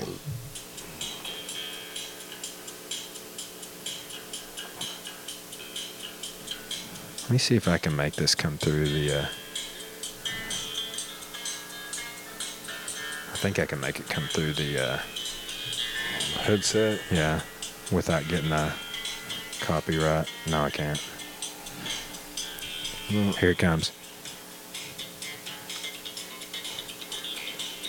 Oh yeah. Isn't that motherfucker Uh, crazy, oh, dude? yeah. I fucking sit around it like he will uh, cover like uh, I love the Chili Peppers. Huh? Right? Oh uh, yeah, I do too he will cover uh, there's a, a, lesser known song of theirs off of the i think it was the by the way album mm-hmm. uh, called don't forget me oh hell yeah yeah dude yeah, he he does a cover of that yeah. where like he does like how Frusciante does that. Yeah, yeah. yeah. He does that on bass. He loops things repeatedly, mm. right? And um, he will he plays the bass line and you can just like you can equate what he's playing to all of the vocals in the song. Right. Like like like literally, like I hear Anthony Kiedis' voice when he good, plays. huh? Yeah. Yeah. Don't for, don't forget me. That's a badass. That's one of my favorites, Yeah, dude. yeah. It's it's awesome. I remember the first time I heard that, I was like, Frusciante's part, Yeah. like the whole song's fucking great, Oh, but for yeah. Shawnee's part, I was like, how the fuck do you write a uh, a riff like that? Right. Like, and two, like uh, there's a, a them playing in Chile. The live video on Yeah. YouTube I used to watch all the time, and he'd be like doing this, and he'd like put his other hand up in the air. I'm like, "What the fuck are Oh, you doing?" yeah. Frusciante's, uh, Yeah, I got a it- picture of him right Yeah, over there. He's, he's a badass. He's a, yeah, he's he's he's an underrated guitarist as far as for most people that talk about guitarists. John Frusciante, he's a bad motherfucker. Yeah, it's back in the band now. Yeah. Oh, is he? Yeah, yeah, they kicked out uh, Klinghoffer, Oh, yeah. and Frusciante rejoined. Uh, they Yeah, haven't yeah. done much, Yeah. but uh, Back back in action, huh? yeah, for the he's a badass. third time, I guess he's been. Yeah. Get his act together for a little bit. Yeah, I would say like when he left before in like 09, 2010, 11, whenever it was, Mm-hmm. he got married and got to this lady that was in a band. Did like I think they did an album together, and he did a bunch of solo albums, but like they got a divorce, dude, and like the payout, like tens of millions like that this dude lost Oh damn! over that, and I was just like, how fu- all like, the all the money that he accumulated on his own, he had to give her mhm. half. That's that's crazy. Yeah, it was, but I like, and then now he's back with the band. But like, if you get into looking like, well, what's John Frusciante been up to? Like a super costly divorce. Yeah, is what he's been yeah, up to. Damn, Get, getting cleaned out. Man, I do. You know, I will say this is coming more to awareness, um, and I hope there's some changes. I've had an advocate come on the podcast who ran for governor of Illinois and got hundred thousand votes actually. Uh huh. But like, I don't know if you've had any experience with this. Maybe you had like family court, like the Uh, no, not not a whole lot. Well, like that's uh, so this guy, and maybe I don't know his whole story, but I know that like he doesn't have any domestic abuse allegations or anything against him, and he hasn't seen his kids in like five years, Yeah. right? Like he's he's been deemed unfit to see his Oh, kids see by that, the yeah. family courts and shit. Oh, and. That- well, like that Johnny Depp, the shit that, went on with him and that his wouldn't divorce. happen to me because I'd see my kid one way or another, or be uh, be some bad stuff happening. Man, but the, you know he's paid like I think seventy five thousand dollars Mhm. trying to get joint custody of the kids, of the kids, his kids back. Mm-hmm. And man, just like the stories I hear of a lot of dads, Well, it's yeah. like you you never hear the same story. And even if there's not kids involved, like I mentioned, Johnny Depp being Yeah. a sto- situation. Oh yeah, because uh, they're beating his wife or girlfriend or whatever, and that, that he's had allegations against him of different stuff. I don't know if he's got kids or he gets to see I don't his kids. I don't know. Well, and then I, I heard that the allegations that he got fired for Uh-huh. uh, from like Warner Brothers or wherever he was, you know, he was going to be in the new Harry Potter Fantastic Right. Beasts franchise again, and they they shit canned him, and then it came. What I read, it came out that the allegations were false, and they were like, "Oh, sorry, you're still shit canned. Oh yeah, see that's bullshit. Like we can't do that." That's like, bullshit. yeah, but um, the money that that dude is out on his Oh. divorce and Frusciante, it's like Oh, you, you oh, oh, never yeah, you hell never yeah. really hear of a woman. Now I will say I do know a lady right now. She's she's 48 and I don't know all the details. I just know that her and her husband got a divorce like the first year they were married, Mhm. and this dude took her to court and is Cleaned her out. is raking over well, yeah, it all depends on who's the breadwinner, and and uh, like if he's not working and she's working, well, she's gonna have to pay him alimony. Just it- you know, it'd be the same way or whatever it's called. yeah. Uh, but yeah, usually like I t- uh, this chick that was at my house last night. I told her it's like it's a red, if a woman doesn't have custody of her own kids, it's a red flag. Don't mess with her because a woman's gonna always have custody of the kids unless she's unfit. You know what I mean? And I, we were just talking, and she's well, she agreed with that, but I, that's my opinion. Yeah. You know, because the, the the dads are always the one that's going to be the every other weekend. like when I get my daughter, it's we are every other weekend, or we we don't really have to go by that, but we, we normally do. Uh, and we do all the fun stuff, and my, my ex-wife does most of the parenting because that's the way it's set up. And she could, I tell my daughter, you can move in with me any day you get, whenever you get ready to. And she's ten, and she's got some other brothers and sisters, and when she gets older, one day she probably will. And uh, so, because at least she'll she'll get mad at mom or something one time, and want I'm going to my dad's, and then she'll give that a shot. Hopefully, one day. Yeah. I always tell her she can come live with me anytime you want to. You said she's 10. Ten, yeah, Yeah. yep, Damn. 10. yep. What It's crazy once you have a kid, man. Shit changes. I, I wouldn't change it for nothing. Best thing, best thing going. Yeah, But, yeah. Cora and I, I've been since April. We've been trying to have kids. Oh, yeah. And uh, she's 28. I'm 33. Yeah, I had my first kid at thirty. I had Marley at thirty-three. Okay. Yeah. wow. Yeah, I was 33 when Marley was born. So Man, I will say, like for Cora, there's like, uh, I mean, yeah, I want, I want to have kids, right? Mhm. Like, one would do for now. Yeah, No, one- I one. always say kids. I I wouldn't want to have mo- no more than one for me. yeah, I'm not. I'm not. A, there's there's people that love to have a big group, a bunch of kids. I'm not one of them because number one, I like to travel and I can't afford to buy four or five plane tickets. Oh. You, you- know what I mean? If you got more kids, more shit you got to buy to Dude, go we have a, a family here, and like, well, look, one of the guy works a nuke plant, and his wife's a nurse. But dude, they have four kids, hmm two twin boys. They're all redheaded. I call them the Weasleys. Yeah. fucking Harry Potter. uh But uh, they a set of twins, and then two other boys, and they range from like eight to fourteen. Yeah. Right. and it's like so you got five guys in the household and then the mom and like just the extracurriculars they Oh, do yeah, like constantly on the on the on the road doing something. It's like my my ex wife's got four kids. No, yeah, she's got four kids, uh, and so she has to deal with other babies' daddies plus me, and then she uh, each time you had a kid, it takes away from that other kid because she's Mm-hmm. not rich, so. You're not going to be able to give these same kids going to get pulled. Attention's going to Mm-hmm. get taken away from the kid that could have been given to that when you had another one that gets taken away from. Yeah. So each kid's going to suffer a little bit, unless you're just can afford nannies and shit like that. Or yeah that's, that's not my case. So Man, that is uh like with this family. Like the other day, they were like the, the one of the kids. Like we're wrapping up jujitsu class. The dad does jujitsu, Mhm. And he's like, "Dad, you know, like we get some Zaxby's." And I'm like, "Dude, that's like gonna be a hundred bucks." hell yeah, That's yeah. what I was oh, All five thinking. I was like, all oh, y'all everywhere you go, Zaxby's, hundred dollars, McDonald's. Ah, dude, I was like, "That's that's an army. You feeding Yeah. a small army, Yeah. bro. Like particularly like growing ass boys." Right.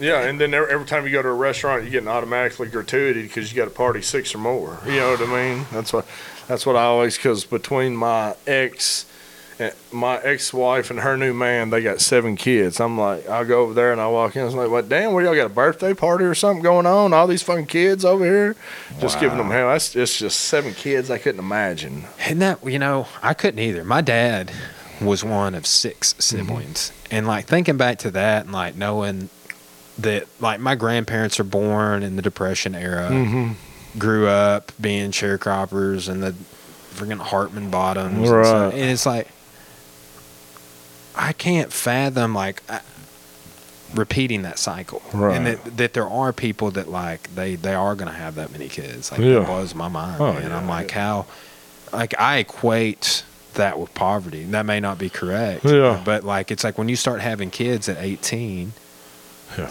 you know, or Yeah. 19, Yeah. 20. Worst thing you can do. Yeah. Worst thing you can do. That's why I wait, that's why we waited. That's what. I tell my daughter. Wor- You want to ruin your life? Get married early. Get married real early and have a kid real early. Guarantee it will. You, you, good way to screw your life up. At least, at least wait till your late twenties or thirties. Live some, lived your life, been some places, uh, you know, settle down a little bit, then have some well, and kids. the, the life that that I think you can give your kid when you're that much further along in life, like that was a big thing for me. Is like I wanted to break the cycle of of like my parents had my sister and I when they were just young. Yeah. I think I was they were 26 when I was born, so a little bit. They had her at 19, 20 years old. Yeah. you know, and. n- No, not that this is like, but at the time, like they didn't have college education. My dad was really not making super good money. And what is